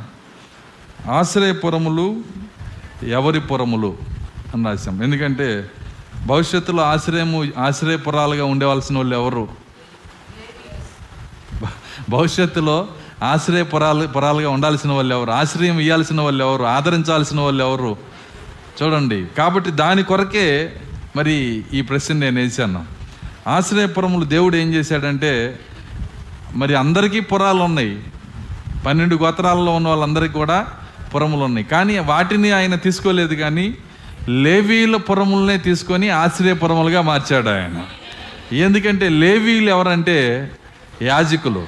మరి ఇక్కడ ఎవరైనా లేవీలు కూర్చున్నారా? కూర్చుంటే మరి మీరు మీ- మీ- మీ మీ పురాలను దేవుడు ఏం చేశాడు? ఆశ్రయ పురాలు. తగలబెట్టే పురాలు కాదు. అర్థమవుతుందా? ఏం చేయాలి మనము? ఆశ్రయం ఇస్తున్నావంటే నువ్వు ఒక లేవీడి అని అర్థం. ఆదరణ ఇస్తున్నావంటే నువ్వు ఒక లేవీడి అని అర్థం. దేవుని స్తోత్రం అలెలుయ్య కాబట్టి దేవుడు ఆ మాదిరి కోసము లేవీల పురములు తీసుకొని ఆశ్రయపురములుగా ఆయన మార్చాడు. సరే మంచిది. మూడు ప్రశ్నలకు ఆన్సర్ రాసిన వాళ్ళందరినీ దేవుడు దీవించిన గాక. దాని తర్వాత ఈ వారము ఇస్తున్నటువంటి ప్రశ్న ప్రశ్నలు. మొదటిది దేశించు వారిని ఎన్ని తరముల వరకు శిక్షిస్తానని చెప్పాడు. ప్రేమించు వారిని ఎన్ని తరముల వరకు కరుణ చూపిస్తానని చెప్పాడు. మొదటి ప్రశ్న. రెండవది విశ్రాంతి దినము ఎందుకొరకు ఆచరించాలని స్పష్టమైన రీజన్ చెప్పాడు. ఇది కనుక తెలుసుకుంటే సెవెంత్ డే చర్చీలన్నీ మూసుకోవాలి. అర్థమవుతుందా? అట్లాంటి ఆన్సర్ ఆ- యొక్క రీజన్ అందులో ఉంది. విశ్రాంతి దినం అసలు ఎందుకు చేయాలి? విశ్రాంతి జీవనం చేయాలి విశ్రాంతి జీవనం చేయాలి చేస్తే అది చేస్తే ఇది కంపల్సరీ చేయాలి నిత్యమైన కట్టడం అన్నీ ఉన్నాయి కానీ ఎందుకు చేయాలి అనేది మనం చదివినటువంటి ఆ యొక్క అధ్యాయాల్లో ఉంది. మరి అది చూసిన వాళ్ళు దాన్ని రాయండి లేదంటే చదవండి. సరే మంచిది. ఇది ఒక ఆన్సర్ మరి మీరు రాయండి. దాని తర్వాత మొదటి జత రాళ్ళని మోసే పగలగొట్టాడు. రెండో జత రాళ్ళని మోసే తీసుకొని వెళ్ళినప్పుడు మరి దానిపైన ఎవరు రాశారు? వింటున్నారా? దేవుడు రాశాడా? రెండో జతలో. మొదటి జత దేవుడు రాశాడు. రెండో జతలో ఎవరు రాశారు అనేది ఆన్సర్ మరి మీరు చూసి రెఫరెన్స్ రాయండి. సరే ఈ మూడు ప్రశ్నలకి ఆన్సర్ రాయండి. దాని తర్వాత మరి రేపు వారం నుంచి చిన్న మార్పు చేస్తున్నాం. ఏంటంటే మనము ఇప్పుడు ఇప్పుడు ఏడు పాటలు పాడుతున్నాం మన ఆరాధనలో. అంటే ఉంటే ఏడు లేకపోతే ఐదు ఉండాలని. మరి మనకి ఆ యొక్క ఏడు పాటల నుంచి ఇప్పుడు ఐదు పాటలకు వస్తున్నాం మనం. అంటే ఐదు పాటలు అంటే మొత్తము ఆరాధనలో ఎన్ని పాటలు అవుతాయి అంటే ఐదు పాటలు. మొదట రెండు పాటలు మూడో పాటతోనే కానుకలు వస్తాయి. దాని తర్వాత ఆరాధన పాట చివరి పాట. కాబట్టి ఐదు పాటలు. మరి దానివల్ల ఇంకొక పావు గంట సేపు సమయము తగ్గుతుంది. వాక్యం కొద్దిగా ఎక్కువ వినటానికి అవకాశం దొరుకుతుంది. అది కూడా వాక్య క్రమం అది. మరి మూడు పాటలతో మన వాక్యంలోకి వెళ్ళటం వర్తమాన క్రమం అది. అయితే మరి ఆ క్రమం మనం చేయాలంటే మరి మూడో పాటకు వచ్చేటప్పటికి సగం సంఘం ఉండదు ఇక్కడ నాకు తెలిసి. అంటే అర్థం ఏంటంటే సంఘం చాలా మరి ఆలస్యంగా రావటం నేను గమనిస్తున్నాను. కాబట్టి ఇంకా ఆ- ద్వారపాలకుని రేపు వారం నుంచి పెడుతున్నాము రేపు వారం నుంచి మరి అక్కడ కుర్చీ వేసుకొని కూర్చుంటారు. మరి తో- బయట ఊరి నుంచి వచ్చే వాళ్ళకి పది గంటల నుంచి రాసుకుంటారు. లోకల్ వాళ్ళని తొమ్మిదిన్నర నుంచి రాసుకుంటారు. తొమ్మిదిన్నర నుంచి ఎవరు వస్తున్నారో. మరి ఒకే విధంగా అంటే ఒక వ్యక్తే రెండు సార్లు పేర్లు కనుక రాయబడితే వాళ్ళ కోసం మాత్రమే ప్రార్థిస్తాం ఇప్పుడు. ఎందుకంటే కొంత సమయం అంత ఎసు ఎసులుబాటు ఇవ్వాలి కాబట్టి ఒక వ్యక్తే రెండు సార్లు ఆలస్యం చేస్తే వాళ్ళ కోసం ఇక్కడ ప్రార్థించడం జరుగుతుంది. మరి ఒకసారి అయితే దాన్ని అలా వదిలేస్తాము. మరి తొమ్మిదిన్నర నుంచి లోకల్ వాళ్ళ పేర్లు రాసుకుంటారు. కారణాలే అంటే పేరు రాసి కారణాలు అడుగుతారు. ఆ కారణం మరలా రాకూడదు ప్రభు అని ప్రార్థిస్తాం.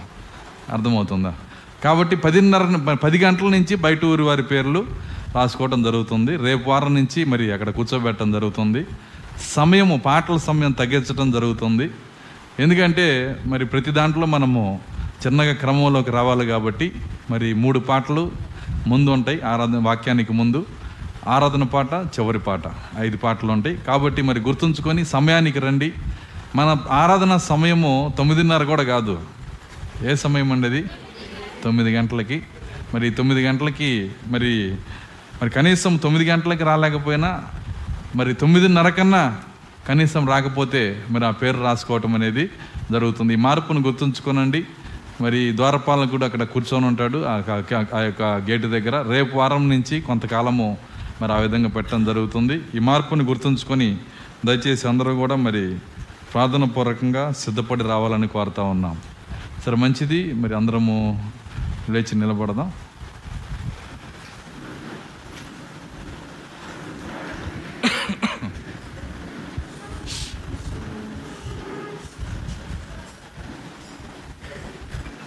ఆ పేర్లు మరి ఈ సం- ఈ వారం వచ్చే వారం రేపు వారం చదువుతారు. ఒకేసారి.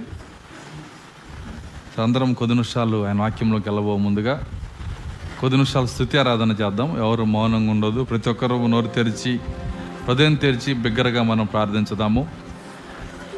స్థుతులు చెల్లించేటప్పుడు స్థుతించాలని అనిపించకపోతే మరి బిగ్గరగా స్థుతించండి. మనల్ని అదిమి పెడుతున్న ప్రతి దెయ్యాలు మన మధ్య నుంచి వెళ్ళిపోవాలి.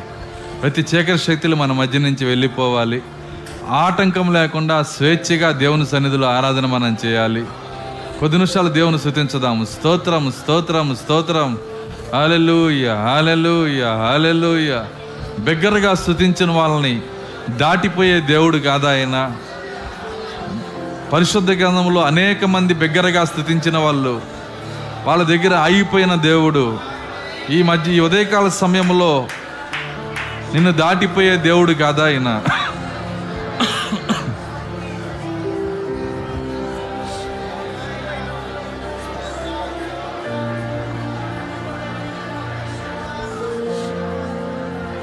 స్తోత్రము స్తోత్రము స్తోత్రము స్తోత్రము. హాలెలోయ హాలెలోయ హాలెలోయ హాలెలోయ హాలెలోయ హాలెలూయ స్తోత్రము స్తోత్రము స్తోత్రం స్థుతులు చెల్లించుదాము. మొదటిగా ఈ వారమంతా కాచి కాపాడినందుకు ఈ వారమంతా మనల్ని ఆత్మీయ స్థితిలో ఉంచినందుకు ఓ మరొక ఆదివారం మనకి ఇచ్చినందుకు మరొక ఆరాధన దినం మనకి ఇచ్చినందుకు కొద్ది నిమిషాలు స్థుతులు చెల్లించుదాము. హల్లెలూయా. స్తోత్రాలు ప్రభువా.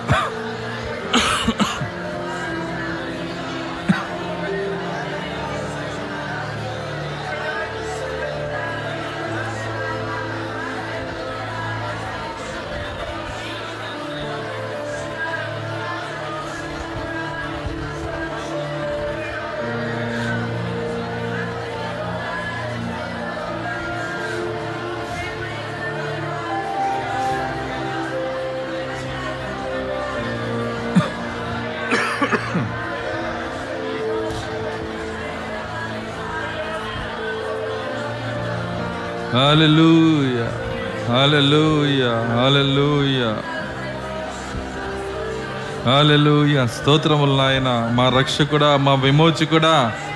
మమ్మల్ని ప్రేమించు మా తండ్రి. మాలో నివసించు దేవా. మమ్మల్ని నడిపించు తండ్రి. నీకు స్తోత్రములు స్తోత్రములు స్తోత్రములు. హాలెలూయా హాలెలూయా నీకే కృతజ్ఞత స్థుతులు నాయన. ఏమిచ్చి నీ రుణము తీర్చుకొనగలము? మరొక ఆరాధన దినాన్ని మాకు ఇచ్చారు ప్రభువా. ఓ తండ్రి ఇది యహోవా చదపరిచిన దినము. యహోవా నియమించిన దినము. దీని ఎందు ఉత్సహించి సంతోషించుదము. స్తోత్రములు ప్రభువా నీలో సంతోషించు భాగ్యాన్ని మాకు దయచి. హాలెల్లు హాలెల్లు హాలెలూయ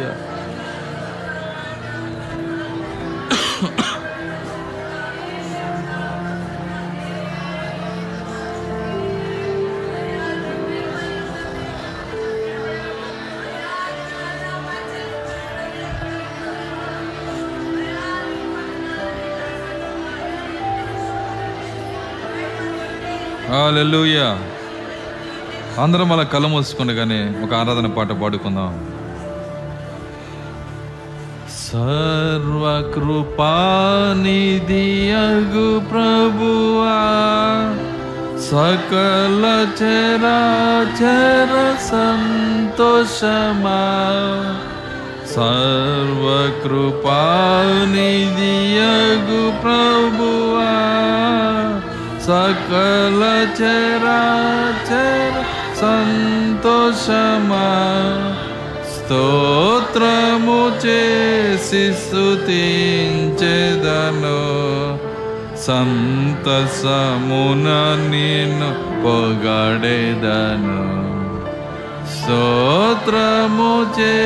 सिस्तुतिं चेदनो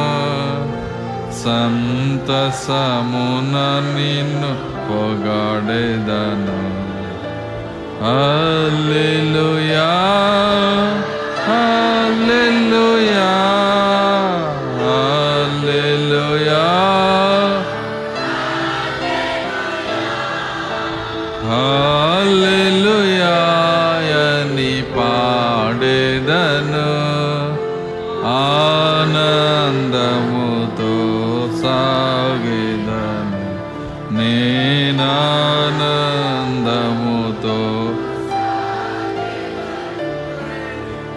ప్రేమించి నన్ను వెదకిదివి ప్రీతితో నన్ను రక్షించితివి ప్రేమించి నన్ను వెదకితివి ప్రీతితో నన్ను రక్షించితివి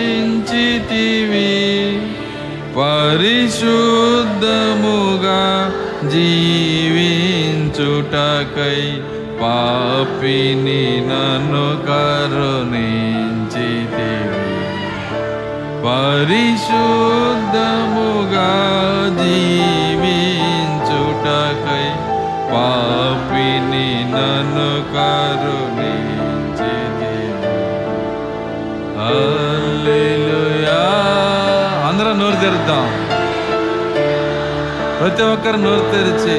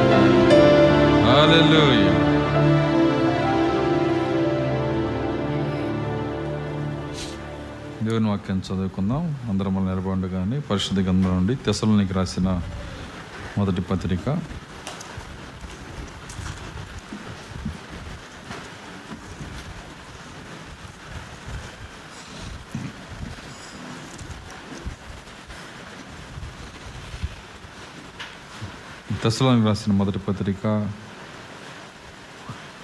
నాలుగో అధ్యాయము పద్నాలుగో వచ్చిన చదువుకుందాం. యేసు మృతి పొంది తిరిగి లేచినని మనం నమ్మిన ఎడల అదే ప్రకారము యేసునందు నిద్రించిన వారిని దేవుడు ఆయనతో కూడా వెంట పెట్టుకొని వచ్చును. మేము ప్రభు మాటను బట్టి మీతో చెప్పున్నదేమనగా ప్రభు రాకడ వరకు సజీవులమై నిలిచి ఉండి మనము నిద్రించిన వారి కంటే ముందుగా ఆయన సన్నిధి చేరము. ఆర్భాటముతోనూ ప్రధాన దూత శబ్దముతోనూ దేవుని బోరతోనూ పరలోకము నుండి ప్రభువు దిగివచ్చును క్రీస్తునందుండి మృతులైన వారు మొదట లేతురు. ఆ మెదడు సజీవులమై నిలిచి ఉండి మనము వారితో కూడా ఏకముగా ప్రభువుని ఎదుర్కొనుటకు ఆకాశ మండలమునకు మేఘముల మీద కొనిపోబడదము. కాగా మనము సదాకాలము ప్రభువుతో కూడా ఉందము. కాబట్టి మీరు ఈ మాటల చేత ఒకరినొకడు ఆదరించుకునడి. దేవుడు తన వాక్యం దీవించును గాక. ప్రార్థించుకుందాం. స్తోత్రములు స్తోత్రములు స్తోత్రములు స్తోత్రములు ప్రభువ. కృపగల తండ్రి మీ స్తోత్రాలు చెల్లిస్తున్నాం. తండ్రి యొక్క పండుతన దినమందు నీ పాద సన్నిధిలో మేము చేరున్నాము. తండ్రి ఒక దినమున ఆ నిత్యరాజ్యములో శాశ్వతంగా నాయన నీ కుమారులుగా మేము అక్కడ ఉండబోచున్నామని నమ్ముచున్నాము. దాని కొరకే భూమిపైన మిమ్మల్ని మా రాజుగా నాయన వెంబడిస్తున్నాము ప్రభువ. తండ్రి మేము ఎందుకు ఇక్కడికి వస్తున్నామో ఎందుకు మిమ్మల్ని వెంబడిస్తున్నామో ఎందుకు మేము ఈ వర్తమానంలో ఉన్నామో ఎరిగే శక్తి మాకు దయచేయండి. ఆత్మీయ మతిమరుపుని గద్దించండి. పరిశుద్ధాత్మతో మమ్మల్ని నాయన తండ్రి ఆత్మీయ నిద్ర నుంచి పైకి లేపండి. నిద్రమత్తు నుంచి విడుదల దయచేయండి. తండ్రి కనికరించండి ప్రభువా. ఓ ఈ సమయం అందే నాయన ఓ వివేకమిచ్చు ఆత్మ మేల్కొలుపు ఆత్మను మాకు అనుగ్రహించండి. శక్తినిచ్చు ఆత్మను మాకు దయచేయండి. లేఖనములు గ్రహించు ఆత్మను మాకు దయచేయండి. తండ్రి ఆ దినమున నాయన లేఖనములు గ్రహించినట్లుగా ఎంఐ మార్గంలో నడిచిన వారికి శక్తినిచ్చిన అదే దేవుడు మారలేదు ప్రభువా. ఆయన ఈ రోజు కూడా ఆ శక్తిని మాకు ఇవ్వగలిగిన దేవుడై ఉన్నాడని మేము నమ్ముచున్నాము నాయన. ఓ మాకు సహాయము దయచేయండి. ఓ నన్ను నీ సిలుచాట్ను మరుగు చేయండి. నేను బలహీన నన్ను బలపరచండి. ఓ నీ అభిషేకము నాలో ఉంచండి. నిలుచున్న నీ బిడ్డల్లో అభిషేకం ఉంచండి. మీరే మాట్లాడి మీ నామానికి మహిమ తెచ్చుకోమని యేసుక్రీస్తు నామలో ప్రార్థించి వేడుకొంచున్నాము తండ్రి. ఆమె కూర్చుందాం.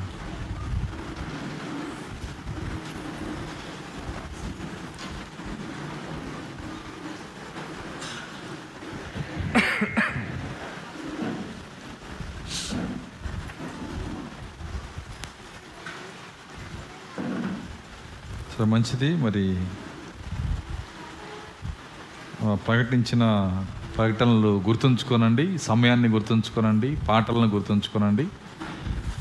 మరి ప్రా- మనం ప్రార్థించిన రీతిలో ఆ మీటింగ్స్ జరిగించిన దేవుడు ఆయన. మరి ప్రార్థించిన మొట్టమొదట ప్రార్థించిన దాని కొరకు గొప్పలు ఇప్పిన దాని కొరకు శ్రమ పడిన అందరినీ కూడా దేవుడు వారిని దీవించునుగాక. మరి జయకరంగా జరిగించిన ఆ మీటింగ్స్ని బట్టి మనకు దే మనం దేవునికి అందరము కలిసి కృతజ్ఞతాస్థుతులు చెల్లించుదాం. మరొకసారి అందరం దేవుని స్థుతించుదాం. హల్లెలూయా! ఎందుకంటే ఘనత మహిమ ప్రభావం ఆయనకే చెల్లునుగాక చాలా అద్భుతమైన వర్తమానమును మరి మన మధ్యకి తీసుకొని వచ్చాడు ఆయన. మరి ఆ వర్తమానము మరి దాన్ని మనం చూడాలంటే మరి దేవుడు మన హృదయం తెరిస్తేనే వాటిని మనం చూడగలుగుతాం. ఒక్కోసారి మరి ఆ వర్తమానం మన దగ్గరికి ఎందుకు వస్తుంది? కొన్ని సందర్భాల్లో పుస్తకాలు మన దగ్గరికి వచ్చినప్పుడు ఆ సమయంలో అప్పుడే ఆ పుస్తకం నీ దగ్గరికి ఎందుకు వచ్చింది? మరి కొన్ని కొన్ని చాలా విచిత్రమైన మరి కార్యాలు ఉంటాయి అక్కడ. నీకు అవసరమైంది అందులో ఉంటుంది అక్కడ. ఎప్పుడో ఐదేళ్ళ క్రితం అది రావచ్చు కానీ అది అప్పుడే వస్తుంది. ఎందుకు ఈ ఈ కూడికల్లో దైవ సేవకుడు అది ప్రసంగించాడు? ఏదో మనకు అవసరమైంది ఉంది అక్కడ. అందరికి కాదు అర్థమవుతుందా? ఆయన ఎవరినైతే ఎన్నుకున్నాడో వాళ్ళకి అవసరమైంది ఆయన ఇచ్చే దేవుడు ఆయన. కాబట్టి మరి ఆయన ఎన్నుకున్న వాళ్ళు ఆ కార్యాలు పొందుకుంటారని నేను నమ్ముతున్నా. మరి అలాంటి కోడికలు మరి ఎత్తపడు ముందు ఇంకా దేవుడు మరి మరి మనకు కొన్ని ఇవ్వాలని నేను ప్రార్థన చేస్తున్నా. ఎందుకంటే మరి వర్తమానం తర్వాత వర్తమానము వాక్యం తర్వాత వాక్యము బయలుపాటు తర్వాత బయలుపాటు ఇస్తూ ఆయన ఎత్తబాటులోకి మనల్ని తీసుకెళ్ళే దేవుడు ఆయన.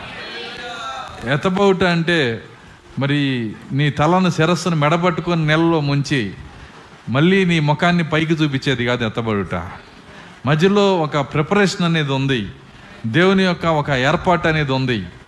ఆ ఏర్పాటు అనేది మరి నీ జీవితంలో మరి దేవుని యొక్క ప్రణాళిక నీ జీవితంలో జరిగితేనే నువ్వు ఎత్తబాటులో వెళ్ళగలుగుతావు. చూడండి ఆయన మరి ఏ విధంగా ఎత్తబాటులో తీసుకొని వెళ్తున్నాడు. ఆయన ప్రణాళిక ఏంటి? ఎత్తబాటును గురించినటువంటి కార్యాలు మరి బైబిల్లో అనేక నీడలుగా ఆయన పెట్టుకొచ్చిన కార్యాలు. నాలుగు సంవత్సరాల నుంచి దేవుడు దాన్ని తవ్వి మనకు చూపిస్తున్నాడు ఆయన. ఇవన్నీ కలుపుకునే శక్తి కనుక మనకుంటే వింటున్నారా? చెప్పబడుతున్న విషయాలన్నీ కలుపుకునే శక్తి మనకుంటే మనం ఎత్తబాటులో వెళ్ళే విశ్వాసాన్ని మనం పొందుకుంటాం. ఒకసారి ఒక కార్యాన్ని ఆయన చెప్పినాక మరలా అదే అధ్యాయాన్ని తీసుకొచ్చి ఇంకోసారి ఆల్రెడీ చెప్పు అంతకుముందు దాన్ని విపులంగా చెప్పటం వల్ల ఇంకొక కార్యంతో దాన్ని రుద్ది దాన్ని చెబుతున్నప్పుడు అది జ్ఞాపకం చేసుకొని ఈ వెలుగును గనక నువ్వు పొందుకోగలిగితే నీ ప్రత్యక్షతకి ప్రత్యక్షత కలుపుకుంటా ఉంటావు నువ్వు అలా కాకుండా ఆ రోజు చెప్పింది ఆ రోజే ఈ రోజు చెప్పింది ఈ రోజే. మరి నువ్వు గనక మర్చిపోతూ ఉంటే నీ బయలుపాటికి బయలుపాటు ఎంత మాత్రం కలవకపోతే ఎతబాటులో నువ్వు వెళ్ళనే వెళ్ళలేవు. కాబట్టి మనం కూర్చొని ప్రార్థన చేయాలి. ప్రభువ విశ్వాసంలో నన్ను ఎదిగించండి. బయలుపాట్లో నన్ను ఎదిగించండి. ఎందుకంటే అనేక కార్యాలు మనం దేవుణ్ణి అడుగుతాం. కానీ వాక్యము స్పష్టంగా అర్థం చేసుకునే శక్తి కావాలని చాలామంది అడగరు. కానీ ఎత్తబడే వధువు మొదట అడిగేదే అది. వాక్యమును స్పష్టంగా అర్థం చేసుకునే కృప మాకు దయచేయండి. బోర స్పష్టంగా వినకపోతే ఒక మాట ఉంది బోర స్పష్టంగా బోధపడకపోతే యుద్ధానికి ఎవరు సిద్ధపడగలరు? బోర స్పష్టంగా ఊదిన బోర స్పష్టంగా వినలేకపోతే ఇప్పుడు ఇది ఇంకో సమస్య. స్పష్టమైన బోర లేకపోతే యుద్ధానికి ఎవరు సిద్ధంగా లేరు. స్పష్టమైన బోర్ వస్తుంది కానీ వినే శక్తి లేకపోతే అది కూడా సమస్యే. కాబట్టి వినే శక్తి కోసం మనము దేవుని సన్నిధిలో ప్రార్థన చేయాలి. సో ఎందుకంటే మనకుండే ఈ సమస్యలు ఇవన్నీ కూడా మొట్టమొదట నువ్వు దేవుని గనక ప్రా ప్రాముఖ్యత ఇచ్చి అవసరమైంది ఒకటే అని నువ్వు అనుకుంటే మిగిలిన అన్ని దేవుడు నీకు ఇచ్చేస్తాడు. ఆమె చెప్పగలరా? మొట్టమొదట దేవునికి నువ్వు ప్రాముఖ్యత ఇచ్చి అందుకే మన ప్రభు బైబిల్లో ఒక మాట చెప్పాడు. ఏమన్నాడంటే ఆయన అంటున్నాడు అవన్నీ మీకు కావాలని పరలోకపు తండ్రికి తెలుసు అంటున్నాడు. మొట్టమొదట మీరు చేయాల్సిన పని ఏంటంటే నా నీతిని నా రాజ్యమును వెదకండి అంటున్నాడు. అవన్నీ అడగటం కాదు. మొట్టమొదట మీరు చేయాల్సిన పని ఏంటంటే మొదట అన్నాడు ఆయన. మొదట నా రాజ్యమును నా నీతిని వెదకండి. అప్పుడు అవన్నీ మీకు అనుగ్రహించబడును. ఇది క్రమము. మనము అవన్నీ మొదట టైం ఉంటే దేవుని వాక్యం. అర్థమవుతుందా? మన క్రమం అది. మనదంతా తలకిందులైపోయిన క్రమం. కానీ పరిశుద్ధాత్మని లోపలికి వస్తే ఈ క్రమంలో నుంచి మనం మరలా తిరగబడి మొదట వాక్యము మిగిలినవన్నీ తర్వాత. మొదట ఏం కావాలి మనకి? వాక్యం. మిగిలినన్ని తర్వాత. తర్వాత అని చూసుకోవటం కాదు. దేవుడు వాగ్దానం చేశాడు. మీరు వాక్యములో కనుక సంతోషించగలిగితే మిగిలినవన్నీ మీకు అనుగ్రహించబడును. దాని తర్వాత మీకేం చేస్తాడు ఆయన? అన్నీ ఇస్తాడంట. ప్రతిదీ ఇస్తాడు. నువ్వు మొదట వాక్యమును గనక వాక్యంలో సంతోషించే శక్తి నీ లోపల ఉంటే వాక్యం దగ్గరికి నువ్వు వచ్చి వాక్యం గురించి ఆలోచన కలిగి ఉంటే మిగిలిన చింతలన్నీ పక్కన పెట్టేయగలిగితే పరిశుద్ధాత్మను నువ్వు వెతికితే ఆయన రాజ్యమును ఎదిగితే ఎవరిని ఎతకమన్నాడు ఆయన రాజ్యమును ఆయన నీతిని. అదే పాస్టర్ గారు ఆ రాజ్యం ఎప్పుడు ఆకాశం నుంచి వస్తుందా అని ఎదురు చూస్తున్నాను పైకి చూస్తాను. ఎలా వస్తుంది రాజ్యం రాజ్యం ఎతకటం అంటే ఏంటి? బైబిల్లో రాస్తుంది కదా పరలోక రాజ్యము భోజనము పానము కాదు కానీ పరిశుద్ధాత్మ అందలి. అప్పుడు నువ్వు దేన్ని ఎతకాలి? రాజ్యమును ఎతకమంటే దేన్ని ఎతకాలి? పరిశుద్ధాత్మ అందలి ఆనందాన్ని ఎతకాలి. పరిశుద్ధాత్మ నీలోకి రావటం వలన వచ్చే ఆనందాన్ని ఎతకాలి. పరిశుద్ధాత్మ నీలోకి ఎప్పుడు ఎప్పుడు వస్తాడు? ఎలా వస్తాడు? బైబిల్ చెప్తుంది. ఏమని చెబుతుందంటే వాక్యం వినిన వాళ్ళ మీదకి పరిశుద్ధాత్మ వస్తుందంట. నువ్వు వింటే కదా పరిశుద్ధాత్మ వచ్చేది. నీ నీ హృదయాన్ని తెరిస్తే కదా పరిశుద్ధాత్మని వచ్చేది. పాటలు పాడిన వాళ్ళకి పరిశుద్ధాత్మ వచ్చింది. ప్రార్థన చేసిన వాళ్ళకి పరిశుద్ధాత్మ వచ్చింది. స్థుతులు చెల్లించిన వాళ్ళకి పరిశుద్ధాత్మ వచ్చింది. ఇవన్నీ మొదట నువ్వు చేయి నీ చింతలన్నీ తర్వాత పెట్టు. మిగిలిన కార్యాలని దేవుడే నీకు అనుగ్రహిస్తాడు ఆయన. హల్లెలూయా. నిజమది. మొదట నువ్వు నువ్వు చేయాల్సిన కార్యము ఆయన రాజ్యమును ఆయన నీతిని మొదట వెతుకుడి. నీ చింతలన్నీ వెనకాల పెట్టుడి. దాని అర్థం అది నీ చింతలు నీ సమస్యలు నీ ఆలోచనలు వీటి వల్ల ఏమైపోయిందంటే హృదయము మొద్దుబారిపోయిద్ది. చూడండి బైబిల్ ఏమని చెబుతుందంటే ఉపవాస దినమున లోక వార్తలు వినకూడదంట. చదివారు ఎప్పుడన్నా? లోకంలో ఉన్న వార్తల్ని వినకూడదు.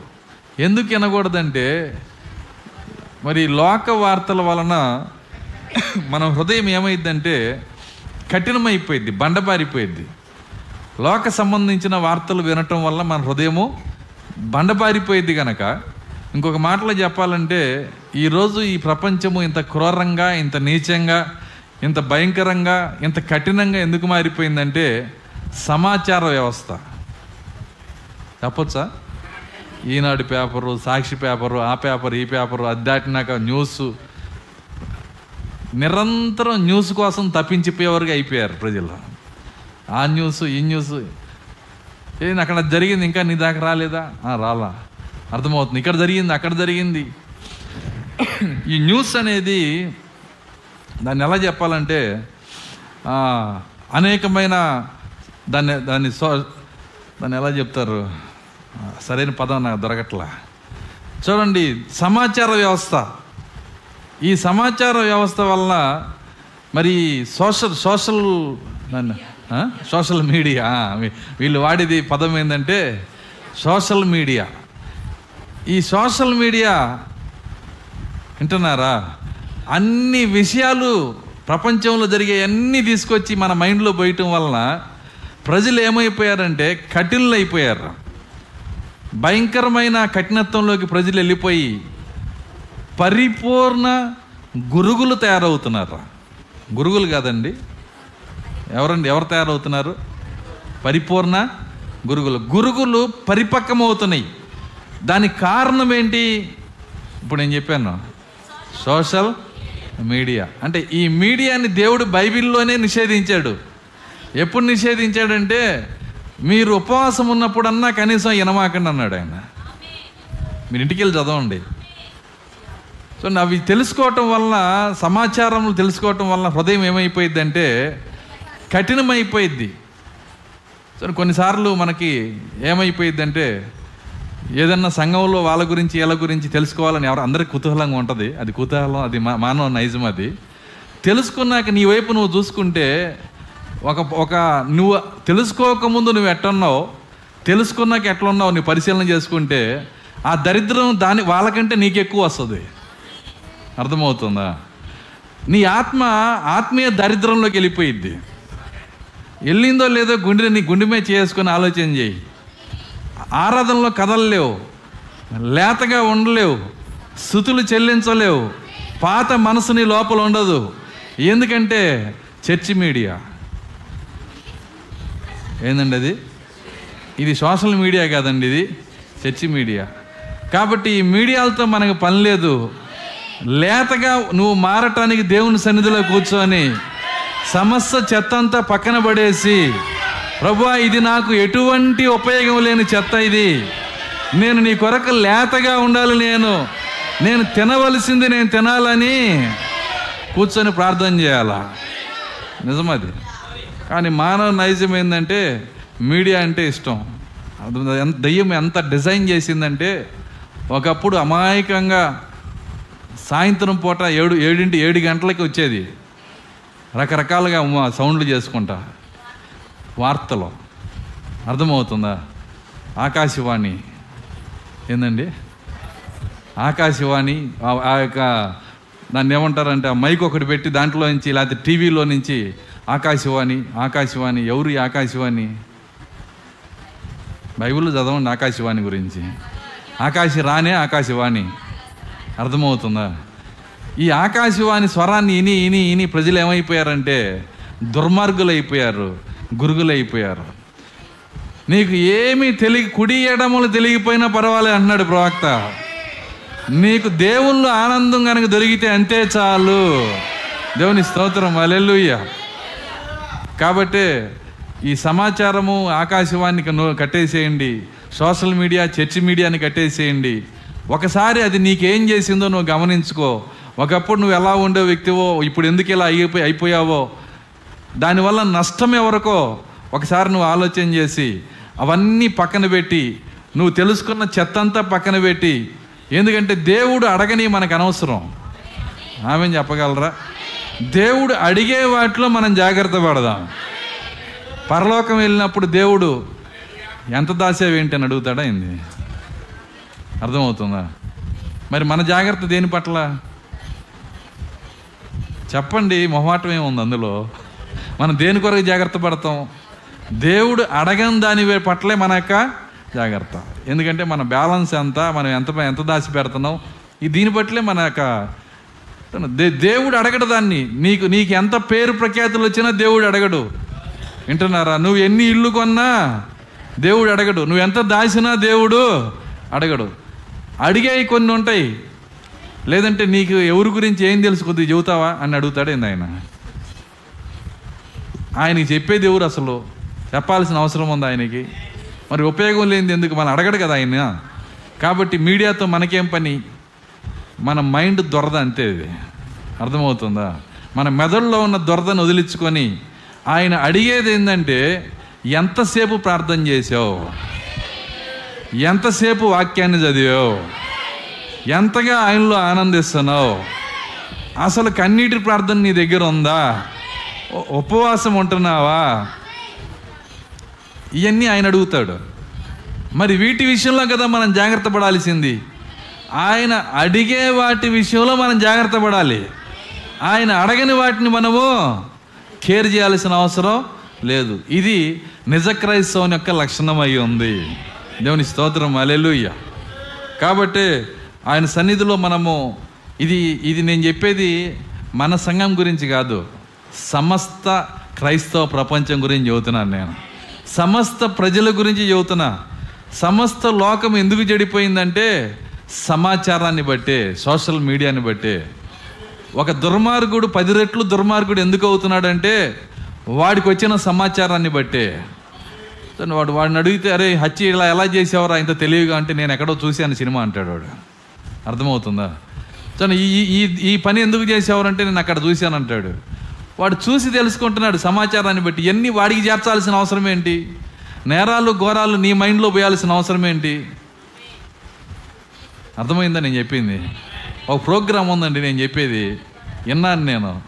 నేరాలు ఘోరాలు. దాని తర్వాత ఈ నేరాలు ఘోరాలు చేసేవాళ్ళు వెన్నోళ్ళలో తయారయ్యారు. వీళ్ళే నేరాలు ఘోరాలు చేసేవాళ్ళు తయారు ఎందుకంటే ఇని ఇని ఉన్నారు కదా. కాబట్టి మనము ఏదైతే వింటున్నామో అది నీ లోపల ఒక క్రియ చేస్తుంది. కాబట్టి దాన్ని మనం వినకుండానే జాగ్రత్త పడాలా? ఆమె చెప్పగలరా? చెడు వినకుండా. మూడు మూడు కోతులు ఉంటాయండి. తెలుసా? మనిషి బుద్ధి కోతి కనుక దాన్ని కోతితో పోల్చారు. ఒక కోతి ఇలా మూసుకుంటుంది. ఒక కోతి రెండు చెవులు మోసుకుంటుంది. ఒక కోతి ఇలా ఇలా పెట్టిద్ది. చెడు కనవద్దు చెడు వినవద్దు చెడు అనవద్దు. మూడు కార్యాలు అన్నమాట ఈ మూడు కార్యాలు మరి కోతులు చెప్పేది కాదు బైబిల్లో దేవుడే చెబుతున్నాడు ఆయన. నువ్వు వినొద్దు మొట్టమొదటి వినొద్దు. ఆలస్యంగా తెలుసుకున్నందుకు సిగ్గుపడే వాళ్ళు ఉంటారు? అర్థం కాల? కొన్ని విషయాలు ఆలస్యంగా వస్తే ఇప్పుడా నా దగ్గరికి వచ్చేది అని సిగ్గుపడే వాళ్ళు ఉంటారు. అంటే ఆ మైండ్కి ఉన్న దొరదనమాట. కానీ దానివల్ల నీ ఆత్మకి ఎంత నష్టం జరుగుతుందో నువ్వు గ్రహించగలిగితే ఆ ఆ కార్యాలు నీ దగ్గరకు వచ్చేటప్పుడు నీ చెవులు మూసుకొని నాకు చెప్పొద్దని చెప్పేస్తావు నువ్వు. అర్థమవుతుందా? నిశ్చయముగా ఏదో జరిగిద్ది. వాక్యము కూడా నీ లోపలికి వచ్చినప్పుడు ఏదో చెయ్యాలి వాక్యం నీ లోపల. నిన్నేం చేస్తుందంటే జీవంలోకి తీసుకెళ్ళాలి వాక్యము. ఒక లోకవార్త నిన్ను ఎంత ఆత్మీయ దరిద్రంలో తీసుకెళ్తుందో ఈ దేవుని వాక్యము నిన్ను అదే విధంగా జీవంలోకి తీసుకొని వెళ్తుంది. దేవుని స్తోత్రం అలెలుయ్య ఎందుకంటే దేవుడు మనల్ని కన్యక యొక్క స్థానంలో పెట్టాడు. ఆమెను చెప్పగలరా? మనం ఏ స్థితిలో ఉన్నామంటే కన్యకగా ఉన్నాము. ఒక కన్యక వింటున్నారా? ఒక కన్యక ఆ రోజు ఒక పండు తినింది. ఏం పండు అది? మంచి చెడ్డలా? తెలివినిచ్చు? సో నిషేధించబడిన పండు తినిందామా ఒక మాటలో చెప్పాలంటే ఆ కన్యక నిషేధించబడిన పండు తినింది. దానివల్ల మరణం వచ్చింది. ఎంతమంది ఆమె చెబుతారు మరణం ఎందుకు వచ్చిందండి? నువ్వు చేసిన పాపానికా? పని మీ తాత చేసిన పాపానిక? అర్థమవుతుందా? నువ్వు చేసిన పాపం కాదు నీ తాత చేసిన పాపం కాదు. నీ ముత్తాత చేసిన పాపం కాదు. ఒక కన్యక అర్థమవుతుందా? నిషేధించబడిన పండు తినటం వలన ఈ లోకంలోకి మరణం వచ్చినది. ఎందుకు నూట ఎందులు తిరుగుతున్నాయి? ఎందుకు సమాధి ఉన్నది? ఎందుకు మరణాలు జరుగుతున్నాయి అంటే ఒకే ఒక రీజన్ ఒక కన్యక నిషేధించబడిన పండు తినింది. దానికి విరుగుడేంటి? దానిపైన విజయం ఏంటి ఎలా దాని నుంచి నేను తప్పించుకుంటానంటే మరలా మరొక కన్యక. దేవుని స్తోత్రం అలెలుయ్య జీవవృక్షాన్ని కాసిన పండు తిన్నట్లయితే.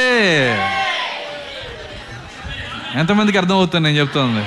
మరలా మరొక కన్యక జీవవృక్షాన్ని కాసిన పండు తిన్నట్లయితే మొదట కన్యక వలన వచ్చిన మరణం పైన ఈమెకి విజయం ఉంటుంది. హల్లెలూయా. ఇది దేవుడు మనకు ఏర్పాటు చేసిన మార్గం. బైబిల్ అంతా చెప్పేశాను రెండు కథల్లో రెండు కార్యాలలో. సృష్టి సమస్య ఏంటంటే ఒక కన్యక కన్యకని ఎందుకు అంటున్నాను? అర్థమవుతుందా? చూడండి ఆమె కన్యకగా ఉంది. ఆమెకి ఇంకా వివాహము జరగలేదు. ఆమె ఒక పెండ్లి కుమార్తెగా ఉంది. ఆమె కన్యకగా ఉండి ఏది నిషేధించబడిందో ఒక పండును ఆమె కోసుకొని తినింది. దాని వలన ప్రతి ఒక్కరికి మరణం వచ్చింది. మరలా దేవుని యొక్క ప్రణాళిక చూడండి. ఆ మరణమును జయించడానికి మరలా ఇంకొక కన్యకను ఏర్పాటు చేశాడు ఇక్కడ. దేవుని స్తోత్రం అలెలుయ్య అయితే ఈ కన్యక ఆ జీవవృక్షాన్ని కాసిన పండు కోసుకున్నప్పుడు ఏంటి జీవవృక్షం? మీకు తెలుసా మీ చేతులు పట్టుకొచ్చారని దీన్ని? ఇదే జీవవృక్షమై ఉంది. ఈ వాక్యమే జీవవృక్షమై ఉంది. ఈ వాక్య బయలుపాటు అనే పండు నువ్వు తినినప్పుడు అందరు కాదండి ఈ కన్యక తినినప్పుడు ఏ మరణమైతే ఏదేం తోటలో వచ్చిందో ఆ మరణం పైన జయమునుంది ఎత్తబాట్లో మనం వెళ్ళబోతున్నాము. హల్లెలూయా. అది దేవుడు ఏర్పాటు చేసిన మార్గము. పరిష్కారం అర్థమైందా? ఏంటి పరిష్కారం? సోషల్ మీడియాలో వినాలా? చర్చి మీడియాలో తినాలా? అది కాదు నువ్వు తినాల్సిందేంటి? వాక్యము తినాలి వర్తమానము తినాలి జీవవృక్ష ఫలాన్ని తినాలి నీ ఆత్మ దాన్ని భుజించాలి. ఎప్పుడైతే దాన్ని నువ్వు తింటావో అప్పుడే నువ్వు ఎత్తబాట్లు వెళ్ళగలుగుతావు. ఆయన వేసిన మార్గంలో మనం ప్రయాణం చేస్తేనే ఆ మహిమ దేహాన్ని మనం పొందగలుగుతాం. చూడండి మనం గడిచిన వారము ఒక కార్యం దగ్గర ఉన్నాము. ఒక కార్యాన్ని మనం చూస్తున్నాము. జ్ఞాపకం ఉందా? గడిచిన వారం చెప్పింది. తిన్నోళ్ళకి జ్ఞాపకం ఉంటుంది. వింటున్నారా? ఒక ఒక మెనూ పెట్టినప్పుడు హోటల్లో ఆ మెనూ చదువుకొని వెళ్ళిన వాళ్ళకి ఏం జ్ఞాపకం ఉంటుంది? అక్కడ భోజనం చేసిన వాళ్ళకి గుర్తుంటుంది. అర్థమవుతుందా? తిన్నోళ్ళకి పోయిన మరి ఆ విందులో ఏం తిన్నారో అన్ని టకటకా చెబుతారు. కానీ పేర్లు చదివిన వాళ్ళకి వాళ్ళకి ఏం అర్థం కాదు మర్చిపోతారు వాళ్ళు.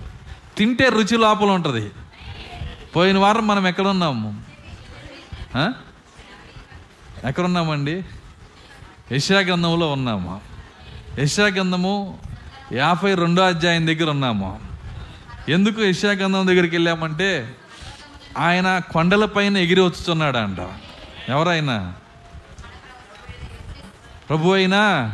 యేసుక్రీస్తు వరుడు కొండల మీద ఎగిరి వస్తున్నాడని చూసాము చూడండి దాని యొక్క నిజభావాన్ని దేవుడు ఈరోజు మనతో మాట్లాడుతున్నాడు. లోకానికి అయితే ఆయన కొండల మీద ఎగిరి వస్తున్నాడు. కానీ ఈరోజు దేవుడు ఆ కొండలేంటో వర్తమానంలోంచి దేవుడు మనతో మాట్లాడుతున్నాడు.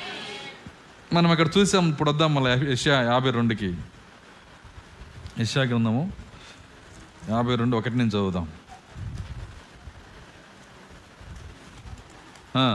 లెమ్ము లెమ్ము నీ బలం ధరించుకొనుము. పరిశుద్ధ పట్టణమైన ఎరుషులేమా నీ సుందర వస్త్రమును ధరించుకొనుము. సియోను లెమ్ము లెమ్ము నీ బలము ధరించుకొనము.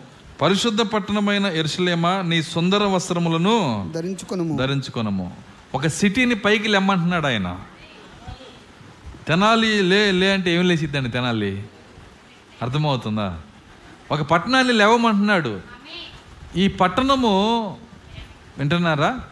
భౌతికమైన పట్టణం కాదు ఇది ఈ పట్టణము మూడో ఆకాశానికి వెళ్ళిన ఆయన చూసి వచ్చాడు. ఎవరైనా? పౌలు గారు. అందుకే ఆయన ఏమన్నాడంటే పైనున్న ఎరుసలేము స్వతంత్రమైనది అన్నాడు ఆయన పైనున్న ఎరుసలేమో స్వతంత్రమైంది. కాబట్టి ఆ పట్టణాన్ని చూసి ఆయన పైనున్నటువంటి ఎరుసలేముని ఆయన చూసినప్పుడు ఆ ఎరుసలేము ఎవరంటే? వింటున్నారా? ఆ ఎరుసలేము నీవు నేనే. ఈ పట్టణము ఒక గోడల కట్టడం కాదు కానీ ఈ పట్టణము వ్యక్తుల సమూహం ఇది. ఆ పట్టణంలో నేను ఒక భాగమై ఉన్నాను. ఆ పట్టణంలో నువ్వు ఒక భాగమై ఉన్నావు. ఆ ఎరుసలేము పైనున్న ఎరుసలేము ఎవరంటే నీవు నేనే. కాబట్టి ఆ ఎరుసలేముతో ఏమని మాట్లాడుతున్నాడంటే సియోను లెమ్ము లెమ్ము నీ బలము ధరించుకొనుము. పరిశుద్ధ పట్టణమైన ఎరుసలేమా నీ సుందర వస్త్రములు ధరించుకునము. ఇక మీదట సున్నతి పొందిన వాడు ఒకడైనను అపవిత్రుడు ఒకడైనను నీ లోపలికి రాడు. ధూళి దులుపుకొను ధూళి దులుపుకొనుము. ఎరుషులేమా? ఎరుసలేమా లే- లేచి కూర్చుండము. లేచి కూర్చుండము. చెరపట్టబడిన సియోను కుమారి. ధూళి దులుపుకొనుము. ఆమె చెప్పగలరా? ధూళి దులుపుకొనుము. ధూళి దులుపుకోవటం అంటే ఏంటి? వర్తమానం ప్రకారం చెప్పండి. సంఘకాలముల్లో మన ప్రవక్త ఏం చెప్పాడు? నీ వస్త్రములు నీవు మురికి చేసుకోవద్దు దుమ్ము కొట్టుకోవద్దు. అప్పుడు ఆ దుమ్ము ఏమన్నాడు ఆయన ఇతరుల గురించి నీవు మాట్లాడేదే ఆ దుమ్ము. Social media and church media. అర్థమవుతుందా? సియోని ఏం చేయాలంట ఇక్కడ? దుమ్ము దులుపుకోవాలంట. అందరూ దులుపుకోలేరులేండి. నిజమైన సియోనికి దేవుడు పిలిపిస్తున్నాడు ఇక్కడ. సియోను లెమ్ము లెమ్ము ధూళి దులుపుకో నువ్వు. అప్పుడు ధూళి దులుపుకోవాలంటే ఏం దులుపుకోవాలి? మీడియాని వదిలేసేయాల? అయ్యో అట్టయితే నాకు పొద్దుపోదండి నువ్వు సియోన్ అయితే వదిలేస్తావు. ఆమె చెప్పగలరా? పైకి లెమ్ము ధూళి దులుపుకొనుము. తర్వాత. లేచి- కూర్చుండము. లేచి కూర్చుండము. చెరపట్టబడిన సియోను కుమారి చెరపట్టబడిన సియోను కుమారి నీ మెడకట్లు విప్పు విప్పివేసి వేసుకొనుము. నీ మెడకట్లు ఇప్పివేసుకునము ఆ, యహోవా ఎలాగ సెలవిచ్చుచున్నాడు. మీరు ఊరకయ్యే అమ్మబడితిరి కదా? మీరు ఊరకయ్యే అమ్మబడితిరి కదా? రోకలయ్యకయే రోకలీకయే మీరు విమోచింపబడిదిరు. మీరు విమోచించబడుదురు. మనం ఊరకనే అమ్మబడ్డాము మోసము చేయబడి అమ్మబడ్డాము మన స్వాస్థ్యము ఊరకనే అమ్ముడైపోయింది. వింటున్నారా? కానీ ఒక్క రూపాయి ఇవ్వకుండానే ఆ గొర్రె పిల్ల తన రక్తమును గార్చి ఆ ఏడు ముద్దల గ్రంథాన్ని తీసి దేవుని స్తోత్రం అలెలుయ్య రోకలు లేకుండా మనల్ని విమోచించాడు ఆయన. ఇవన్నీ ఆ సియోను గురించి చెప్తున్నాడు. భూ భూ సంబంధమైన సియోను కాదండి. భూ సంబంధమైన సియోను సుందర వస్త్రం వేసుకోదు. కానీ ఈ సియోను సుందర వస్త్రం వేసుకుంటుంది. పోయిన వారం నేను చెప్పాను సుందర వస్త్రం గురించి. ఆ సుందర వస్త్రం ఏంటో కాదు అది? వాక్య శరీరము. దాని మాదిరిని ఆయన యేసుక్రీస్తులో పెట్టాడు. దాని మాదిరిని ఆయన ఏసేపులో పెట్టాడు. ఏసేపుకి సుందర వస్త్రం ఇవ్వబడింది. ఆ సుందర వస్త్రాన్ని బట్టే ఏసేపు ద్వేషించబడ్డాడు. మీలో ఎవరికైనా థియోఫనీ ఉంటే ఉంటే పాస్టర్ గారు దీవించబడతామా? ఆశీర్వదించబడతామా? అవన్నీ తర్వాత మొదట ఏమవుతారు మీరు? ఇప్పుడు థియోఫనీ నువ్వు గనక ఉంటే ఒక ఒకవేళ థియోఫనీ ఉన్న వాళ్ళకి జరిగేది ఏంటంటే వాళ్ళు ద్వేషించబడతారు. ఇది అక్షర సత్యం ఇది ఆమె చెప్పగలరా? నిజమది. నీకు గనక థియోఫనీ ఉంటే నిర్హేతుకంగా నువ్వు దేశించబడతావు కారణం లేకుండా దేశించబడతావు అందుకే పాస్ గారు నాకు నాకు ఆ థియోఫనీయే వద్దు నాకు అనుకుంటారా? ఎంతమంది వద్దనుకుంటారు? థియోఫనీ వద్దనుకుంటున్నారు. ఎవరు అనుకోవట్లేదా? మరి దేశించబడతానికైనా ఇష్టపడతారా? ఎందుకంటే చట్టం అది. చట్టం ఏం చెబుతుందంటే నీకు వాక్య శరీరం ఉంటే నిర్హేతకంగా నువ్వు దేశించబడతావు నీవు. అయినా సరే యేసుక్రీస్తు ఆయన ద్వేషించబడినా ఆయన బాధపడలేదు. దిగులు పడలేదు. ఎవరి గురించి ఆయన చింతపడలేదు దేవుడు ఆయన ఇద్దరు కలిసి ఈ భూమి మీద జీవించి దేవునితో ఆయన ఆయనతో దేవుడు. వేరొకరితో సంబంధం లేకపోయినా ఎంతమంది ద్వేషించినా సిలువ వేసి కొట్టేంత ద్వేషం వచ్చినా యేసుక్రీస్తు బాధపడలేదు. ప్రవక్త ఒక మాట అన్నాడు. ఏమన్నాడంటే ఆయన అన్నమాట నేను మిమ్మల్ని రక్షించడానికి వస్తే నాకు ఇవ్వాల్సిన మర్యాద ఏదని అడగలేదంట ఆయన. అర్థమవుతుందా? నేను మీకు సు- మీ యొక్క రక్షకుడిగా వచ్చాను నేను. మిమ్మల్ని రక్షించడానికి వచ్చిన నన్ను మీరు ఈ విధంగా చేస్తున్నారే అని బాధపడలేదంట. మేలు చేస్తుంటే వాళ్ళు ఎదురు కీడు చేస్తున్నా ఆయన బాధపడలేదంట. ఆమె చెప్పగలరా? ఎవరు అలా ఉండగలుగుతారు? థియోఫనీ ఉన్నవాళ్ళు. దేవుని స్తోత్రం అలెల్లుయ్య నేను కొత్త అర్థం చెబుతున్నాను ఇక్కడ. థియోఫనీ ఉంటే నువ్వు ఆ విధంగా ఉండగలుగుతావు. అది నీ ఎన్నిక యొక్క గుర్తయి ఉన్నది. పేతురులో ఉన్న పరిశుద్ధాత్మ దాన్ని రాసిపెట్టాడు. ఏమన్నాడంటే మేలు చేసి నువ్వు గనక హింసించబడితే మేలు చేసి నువ్వు గనక దేశించబడితే నీవు ఎన్నుకోబడ్డావన్నానికి అది రుజువై ఉన్నది అన్నాడు ఆయన. మేలు చేసినా గనక ఎవరైనా కీడు చేస్తే ఇక ఉంటుంది వాళ్ళ పరిస్థితి. ఇక వాళ్ళు మొత్తాన్ని దులిపి అది చేసి ఇది చేసి హృదయం తట్టుకోలేదు. ఏది చేయకుండా ఏమైనా చేస్తే వేరే విషయం అది. పోట్లాడుకునేటప్పుడు అంటేనే నన్ను ఆ మాట అన్నావు అని చెప్పి పట్టుకుంటారు. ఇక మేలు చేసినా గనకంటే మన పరిస్థితి ఏంటి? కానీ ఎన్నుకోబడిన థియోఫని ఉన్న వ్యక్తి వింటున్నారా? దాని విషయంలో ఎంత మాత్రం కదిలించబడాడు? థియోఫని ఉన్న వ్యక్తి దేశించబడతాడు నిర్హేతకంగా కారణం లేకుండా దేశించబడతాడు సో అయినా సరే ఆ వ్యక్తి కదిలించబడాడు. ఎంతమంది థియోఫని ఉంది? నా కళతో నన్ను చూడనివ్వండి. ఎవరికి లేదా? ఉన్నోళ్ళు చేయొత్తండి నేనైతే ఎత్తుతున్నా. అర్థమవుతుందా? నా నేను చూశాను కాబట్టి ఎత్తుకుంటున్నాను నేను. నేను గ్రహించాను కాబట్టి ఎత్తుతున్నా. నాకు తెలుసు మీరు ఎందుకు ఎత్తలేదు. అర్థమవుతుందా? దాని వెనకాల ఇప్పుడు చెయ్యెత్తితే మీరు దేశించబడతారని లైసెన్స్ ఇస్తారని మీరు మాకు. చూడండి మీకు ఇష్టం ఉన్నా లేకపోయినా అది సత్యమై ఉన్నది అది.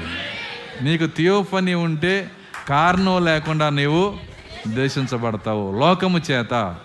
ఈ లోకము నన్ను ద్వేషించినది మిమ్మల్ని కూడా ద్వేషిస్తుంది. కారణమే లేదు అక్కడ. కారణము లేకుండా లోకము నిన్ను ద్వేషిస్తుంది. లోకస్తులు నిన్ను ద్వేషిస్తారు. ఇంకొక థియోఫనీ ఉంటే ఇంకొక విషయం చెప్తా. ఇది నాణ్యానికి ఒక వైపే. నాణ్యానికి ఇంకో వైపు చెబుతా. థియోఫనీ ఉంటే కారణము లేకుండా దేవుడు నిన్ను ప్రేమిస్తాడు. అర్థమవుతుందా? ఇప్పుడు ఉందండి నాకు థియోపని అంటారా?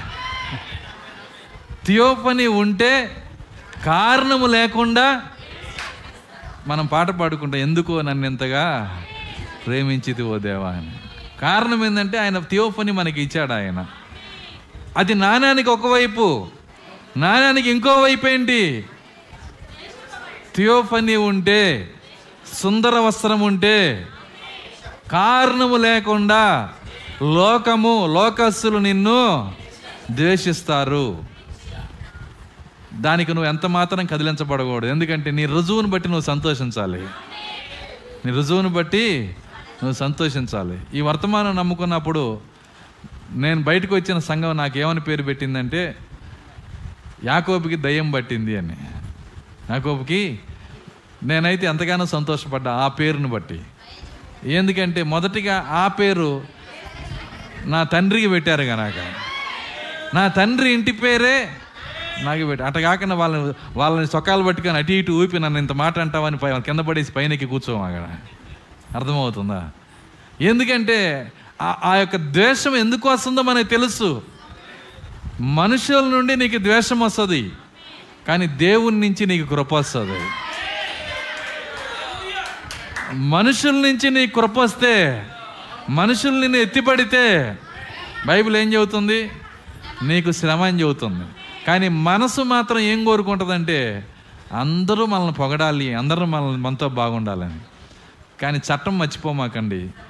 లోకము నిన్ను కారణం లేకుండా ద్వేషిస్తుంది. దేవుడు నిన్ను కారణం లేకుండా ప్రేమిస్తున్నాడు గనక.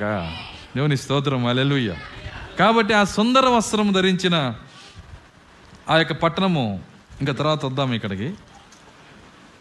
ఐదో వచ్చినాం నా జనులు. ఊరకయే కొనిపో కొనిపోబడి ఉన్నారు. నా జనులు ఊరకయే కొనిపోబడి ఉన్నారు. వారిని బాధపరచువారు. వారిని చూచి గర్జించుచున్నారు. వారిని బాధపరచువారు వారిని చూచి గర్జించు గర్జించుచున్నారు. ఇదే యెహోవా వాక్కు. ఇదే యెహోవా వాక్కు. ఇవన్నీ ఈ సమయంలో జరిగే కార్యాలు. ఆయన అంటున్నాడు నా జనులు ఊరకయే కొనిపోబడి ఉన్నారు. వారిని బాధపరచువారు వారిని చూచి గర్జించున్నారు. ఇదే యెహోవా వాక్కు దినమెల్లా నా నామం నా నామము దూషించబడుచున్నది. కావున ఇచ్చట. నేనేమి చేయవలెను? కావున ఇచ్చట నేనేమి చేయవలను? ఇదే యెహోవా వాక్కు. ఆ. నా జనులు. నా నామం తెలుసుకొందురు. కావున ఇచ్చట నేనేమి చేయవలను? ఇదే యెహోవాకు నా జనులు నా నామము తెలుసుకుందు తెలుసుకొందురు. నా నామము తెలుసుకొందురు. ఆయన జనులు మాత్రమే ఆయన నామం తెలుసుకొందురు. ఆయన నామం ఏంటో తెలుసుకొందురు. మీకు తెలుసా? ఇక్కడ కూర్చున్న మన అందరము ఆయన జనులమై ఉన్నాము ఎందుకంటే మనము ఆయన నామాన్ని తెలుసుకున్నాము. తండ్రి ఆయన నామము కాదు కుమారుడు ఆయన నామము కాదు పరిశుద్ధాత్మ ఆయన నామము కాదు దేవునికి ఉన్న ఒకే ఒక్క మానవ పేరు ప్రభు అయిన యేసుక్రీస్తు అది ఆయన నామము. మీకు తెలుసా? బైబిల్ పాత నిబంధన అంతట్లో ఆయన ఆయన పేరు లేకుండా జాగ్రత్త పడ్డాడని. మన వాళ్ళు బైబిల్ రాసేటప్పుడు ఈ ఏఈ ఐఓఎల్ చేర్చకుండా వింటున్నారా? ఆయన పేరు అలాగే పెట్టేసి ఉంటే లేదంటే కనీసం ఇంగ్లీష్లో పెట్టినట్టు కన్నా లార్డ్ అని పెట్టేసి వదిలేసి ఉంటే మీ దేవుడు ఎవరంటే లార్డ్ అని చెబుతావు. మీ దేవుడు ఎవరండి? లార్డ్. బైబిల్ అంతా ఏం రాస్తుంది? లార్డ్. ఆ ఏఈఐఓఏలు చేర్చినాక ఆయన పేరు యహో అయింది. ఎవరు చేశారు ఆ పేరుని? మానవుడు. ఎంతమందికి అర్థమవుతుంది నేను చెప్తుంది? మానవుడు ఆ పేరుని చేశాడు.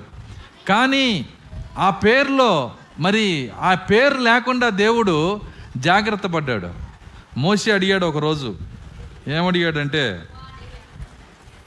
ప్రభువా నేను వెళ్తున్నాను కదా మరి వాళ్ళు నీ నీ నీ దేవుని నామం ఏంటి? అని అడిగినప్పుడు ఆ నామం ఏం చెప్పాలి నేను? అన్నప్పుడు నా పేరు నీకు తెలియదా యహోవా అని అనలేదు ఆయన.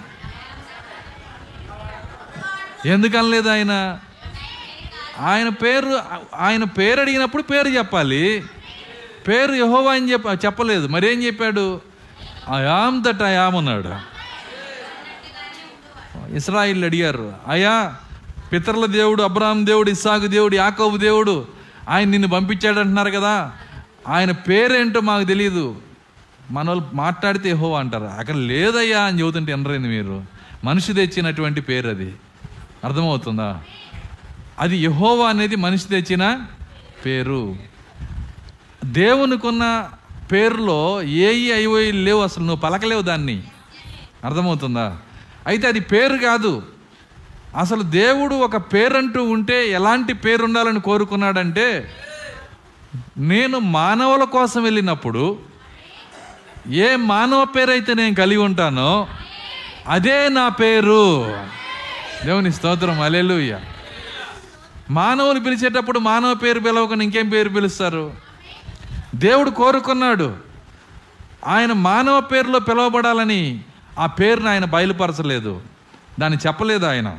కాబట్టి అయామ్ దట్ అయామ్ అంటే అర్థం ఏంటంటే నేను ఉండువాను కానీ ఉండుచున్నవాడను ఎలా ఉన్నానో అలా మార్పు లేని వాడను. నేను మార్పు లేని వాడను. నేను ఎహోవా ఈరే యహోవా నిస్సి ఎహోవా షమ్మ. అర్థమవుతుంది? ఎన్నో ఉన్నాయి పేర్లు ఆయనకి. అవన్నీ ఆయన చెప్పట్లేదు పేర్లు ఆయన చెప్పట్లేదు ఆయన. కానీ ఆయన పేరు మాత్రం తెలుసుకుంటారు భవిష్యత్తులో తెలుసుకుంటారు. మీకు తెలుసా ఇస్రాయిల్కి ఎంతవరకు ఆయన పేరు తెలియదని ఇస్రాయిలీలకి ఇంతవరకు స్టిల్ ఈ డేట్ వరకు వాళ్ళ దేవుని పేరు వాళ్ళకి తెలియదు. వాళ్ళ దేవుని పేరు వాళ్ళకి తెలియదు. ఎందుకు తెలియదు? వాళ్ళ దేవుని పేరు ప్రభు అయిన యేసుక్రీస్తు. వాళ్ళ దేవుని పేరు ప్రభు అయిన మరి ఆ యేసుక్రీస్తు వాళ్ళకి తెలియదు కదా? యేసుక్రీస్తు వాళ్ళకి తెలియదు వాళ్ళు అంగీకరించరు. ఆయన ఆయన దేవుడని అంగీకరించరు.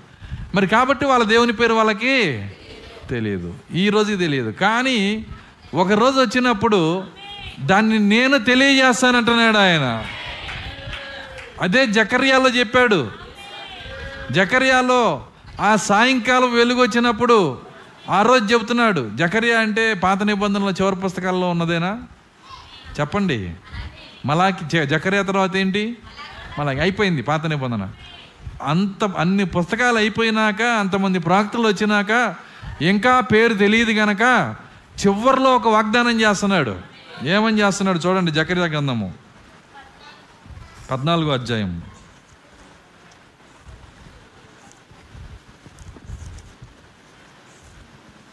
జకర్యా పద్నాలుగు. ఏడో వచనం. తొమ్మిదో వచనం. యహోవా యెహోవా! సర్వలోకమునకు రాజై ఉండును. ఆ, ఆ దినమున ఆ దినమున యహోవా ఒక్కడే అనియు. యెహోవా ఒకడే అనియు. ఆయనకు పేరు ఒకటే అనియు. ఆయనకి ఎన్ని పేర్లు ఉన్నాయండి ఒకటే అనియు. తెలియబడును. ఆ దినమున తెలియపరచబడిద్ది. ఇది జకర్యా రేపు మలాకి ఇంకా తెలియదు చివరి పుస్తకాలు వచ్చినాయి. కానీ ఒకరోజు తెలియపరచబడిద్ది. ఆ పేరు తెలుసుంటే చివరిలో ఎందుకు చెబుతాడు ఆయన? అర్థమవుతుందా? ఆ పేరు చివరిలో తెలిసిద్ది అంటున్నాడు ఆయన. కాబట్టి ఈ పేర్లు పిలిచి ఈ పిలు పిలుస్తున్నటువంటి ఈ పేర్లు ఆయనవి కానే కాదు. దేవుని స్తోత్రం. అలెలుయ్య చూడండి ఆయనకున్న మానవ పేరు ఏంటంటే ప్రభు అయిన యేసుక్రీస్తు. ఆయనకున్న మానవ పేరు ప్రభు అయిన యేసుక్రీస్తు. కాబట్టి ఆయన వాగ్దానం చేస్తున్నాడు ఇప్పుడు ఏషియా యాభై రెండులో. ఏమంటున్నాడంటే ఇదే యహోవాక్కు నా జనులు మాత్రమే నా నామము తెలుసుకొందురు. నా జనులు మాత్రమే నా నామము ధరించుకొందురు. క్రీస్తులోకి బాప్తీసం పొందిన మీరు క్రీస్తును ధరించుకున్నారు. దేవుని స్తోత్రం అలెలుయ్య ఎంత మరి మనమందరం ఆయన నామం ధరించుకున్నాం ఆయన నామం ఎరిగాం కాబట్టి ఇప్పుడు మనం ఎవరవుతున్నామో? మనం ఆయన జన్లం అవుతున్నాం మనం. మనకిచ్చిన ఆధిక్యత. ఆయన జన్లం చెబుతున్నా ఎవరికి సంతోషం వచ్చినట్టు లేదు నాకైతే. మరి మీ ముఖంలో సంతోషం కనపట్ల నాకు. ఈ లోకమంతట్లో ఎవరిని నా జల్లు అంటలేదు ఆయన. నిన్ను నన్ను నా జల్లు అంటున్నాడు. ఎందుకంటే నా నామము నీకు బయలుపరుస్తానని నామం తెలియజేశాడు ఆయన. నేనున్నానని చెప్పువాడును నేనే అని వారు ఆ దినమున తెలుసుకుందరు. నేనున్నాను. అయాం దట్ అయాం అని చెప్పువాడును నేనే అని ఆ దినమున తెలుసుకుందరు. సువార్త ప్రకటించుచు ఏడో సంఘకాలంలో ఏడో ఏడవ ఏడో సంఘకాలంలో ఏడో దూత ద్వారా జరిగే కార్యాన్ని ఏడో వచనంలో పెట్టాడు ఆయన. ఏమని పెట్టాడు? సువార్త ప్రకటించుచు సువార్త. చూడండి ప్రవక్త పరిచర్య దేంతో మొదలైంది? సువార్త. ఆయన సువార్తతో మొదలయ్యాడు. ప్రపంచానికి సువార్త తీసుకొని వచ్చాడు. తర్వాత సమాధానం చాటించుచు సమాధానము. చూడండి సమాధానం అంటే ఈ సమాధానం వస్తే సువార్త ఈ స్వస్థత కూడా వస్తుంది. అర్థమవుతుందా? సమాధానము ప్రకటించుచు సువర్తమానం ప్రకటించుచు సువర్తమానం ఉన్న వర్తమానాల్లో కల్లా సువర్తమానం ఇది. ఎంతమంది ఆమె చెబుతారు? ఈయన చెప్పే వర్తమానం ఎలాంటి వర్తమానం అంట? సు అంటే ఏంటి అర్థం? మంచి వర్తమానం. టాప్ వర్తమానం ఇది. కాబట్టి సువర్తమానం ప్రకటించుచు రక్షణ సమాచారము ప్రచురించు వాని పాదములు రక్షణ సమాచారం సమాచారం ప్రచురించు అని పాదములు నీ దేవుడు ఏలుచున్నాడని ఇంకా ఆయన చెప్పే మాట ఇంకోటి ఉంది. నీ దేవుడు ఏలుచున్నాడని మీరు గనక లోపలికి రాగలిగితే నీ దేవుడు ఏలుచున్నాడని ఈ దోత చెబుతాడని సంగముతో ఎరుసలేముతో చెబుతాడని ఇక్కడ రాసి పెట్టాడు ఈ మాట అర్థం చేసుకోవాలంటే రెండు గంటల టైం పట్టిద్ది. లోపలికి వస్తే మీరు రాలేరు నాకు తెలుసు అది. కానీ అంత అంత వర్తమానం అక్కడ ఉంది. ఆయన ఏమన్నాడంటే నీ దేవుడు ఏలుచున్నాడని సియోనుతో సియోనుతో చెప్పుచున్న వాని పాదములు. ఎవరు వెళ్తున్నారంట నీ దేవుడు వెళ్తున్నాడు ఇప్పుడు. ఆమె చెప్పగలరా? ఎక్కడ వెళ్తున్నాడు నేను మాట అడుగుతున్నా. నీ దేవుడు ఏలుచున్నాడని ఎవరితో చెబుతున్నాడు? సియోనుతో చెప్పుచున్న సియోన్తో చెబుతున్నాడు. సియోన్ ఎవరు? కొద్ది ఎక్సర్సైజ్ చేయండి కొద్దిగా. అరిగిపోయేది ఏమి లేదు. మీ ఒప్పుకోలు మీద ఆయన ప్రధాన యాజకుడు. నువ్వు చేయెత్తి దేవుని శృతులు చెప్పి ఆ సియో నేనే అని చెప్పు. ప్రవక్త ఒక ఆశ్చర్యకరమైన ఒక మాట చెప్పాడు. ఏమన్నాడంటే ఆయన నీ హృదయంలో ఒకవేళ నువ్వు నమ్మకపోయినా నోటితో పదే పదే చెబితే ఒకరోజు అది నీ విశ్వాసంగా మారిద్ది అన్నాడు ఆయన. చర్చిలో ఎక్సర్సైజ్ చేసి చేసి ఒకరోజు వధువు అవుతామేమో చెయ్యి ఎత్తి ఎత్తి ఒప్పుకొని ఒప్పుకొని ఒకరోజు వదువుకునే విశ్వాసం దేవుడు నీకు ఇస్తాడేమో. నేను చెప్పే ప్రాక్త వర్తమాన ప్రకారం. ఒకవేళ మౌనంగా ఉండి ఉండి ఉన్న ఉన్న ఒప్పుకోలు కూడా పోయిద్దేమో. అర్థమవుతుంది. ఒప్పుకొని ఒప్పుకొని లేని విశ్వాసం వస్తే మౌనంగా ఉండి ఉండి ఏమైద్ది? ఉన్న విశ్వాసం ఎగిరిపోయిద్ది. కాబట్టి ఆయన సన్నిధిలో ఒప్పుకునే వారిగా ఉండాలి. చిన్నపిల్లలుగా ఉండాలి. తగ్గించుకునే వారిగా ఉండాలి. కదిలే వారిగా ఉండాలి. దేవుని స్తోత్రం. అలెలుయ్య నిజమది అయస్కాంతము పైన వెళ్తుంటే రజని ఎట్ట కదిలితే చూశారు కదా? చేతులు ఎత్తే ఉంటుంది ఆకర్షణలో. కదులుతానే ఉంటుంది. ఇటు ఇటు కదిలితే ఇటు అటు కదిలితే అటు. ఆకర్షణ ఉంది. ఈరోజు పరిశుద్ధాత్మ మన మీద ఉన్నాడు ఈరోజు. కాబట్టి శృతించడానికి ఆయన్ని ఒప్పుకోవటానికి చేతులు ఎత్తడానికి వెనకాడే వ్యక్తిగా మనం ఉండకూడదు. దేవుని స్తోత్రం. అలెలుయ్య సువార్త ప్రకటించుచు సమాధానము చాటించుచు సువర్తమానము ప్రకటించుచు రక్షణ సమాచారము ప్రచరించు అని పాదములు. నీ దేవుడు ఏలుచున్నాడని సియోనుతో చెప్పుచున్నవాని పాదములు. నీ దేవుడు ఏలుచున్నాడు. ఎక్కడ వెళ్తున్నాడు పర్వతముల మీద. విజయవాడలోనా? అసెంబ్లీలోనా? పార్లమెంట్లోనా? ఏ దేశంలో? దేవుడు ఏ దేశంలో వెళ్తున్నాడు నీ దేవుడు ఏలుబడి చేస్తున్నాడు. ఎందుకు ఈ మాట చెప్పాడంటే నేను చెప్పాను ఇది రెండు గంటలు మీరు లోతుకు వస్తేనే అర్థమైంది. కొద్దిగా నేను చెప్పి వెళ్ళిపోతాను. ఆయన ఏమంటున్నాడంటే నీ దేవుడు ఏల ఏలుచున్నాడని ఎందుకు అంటున్నాడంటే ఈ ఏడవ దూత పలికే దినములలో ఆయన మరి ఈ యొక్క సువర్తమానం చెప్పే దినాలలో ఆయన చెబుతున్న గొప్ప మాట ఏంటంటే నీ దేవుడు ఏలుచున్నాడు. నీ దేవుడు ఏలుచున్నాడు. అయితే ఎక్కడ వెళ్తున్నాడు అనేది సమస్య. ఎక్కడ ఏలుబడి చేస్తున్నాడు? దీన్ని అర్థం చేసుకోవటానికి దానిలకు వద్దాం.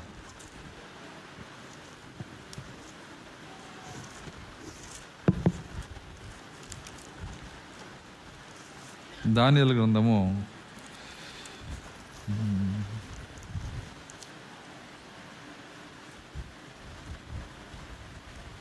రెండో అధ్యాయము.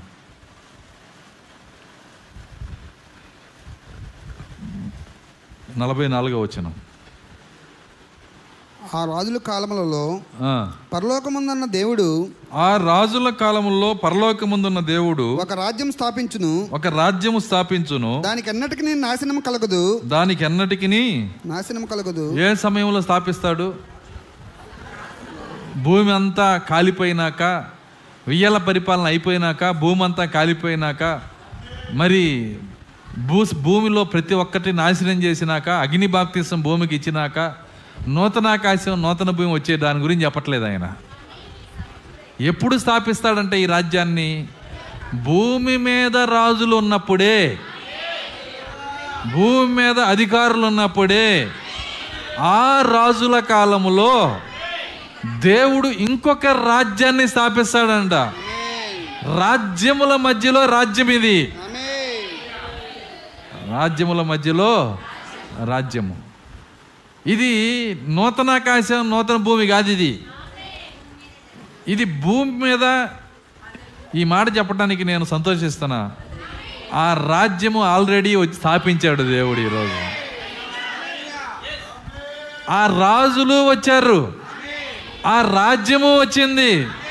ఆ రాజుల కాలంలో దేవుడు ఒక రాజ్యాన్ని స్థాపించాడు. ఆ, చదవండి తర్వాత. దానికి దానికెన్నటికి నాశనం కలగదు. నాశనము కలగదు. కలగదు. రాజ్యములు స్థాపించిన మొదటి కాలము నుంచి అనగా బబులోను సామ్రాజ్యము నుంచి ప్రతి సామ్రాజ్యం నాశనం అయిపోయింది కానీ దేవుడు స్థాపిస్తున్న ఈ రాజ్యము ఎన్నటికీ నాశనము కలగదు. ఈ రాజ్యము ఎంత పెద్దది?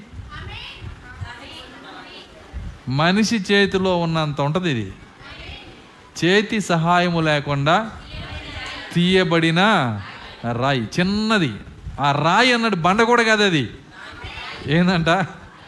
రాయి. ఆ రాయి చేతి సహాయం లేకుండా తీయబడిన రాయి చూడండి ఆ ఆ రాయి ఎలా ఉందంటే చూడండి ఇక్కడ ఒక నిమిషం దాన్ని అర్థం చేసుకోవటానికి ముప్పై నాలుగు వచ్చిన చూద్దాం మరియు.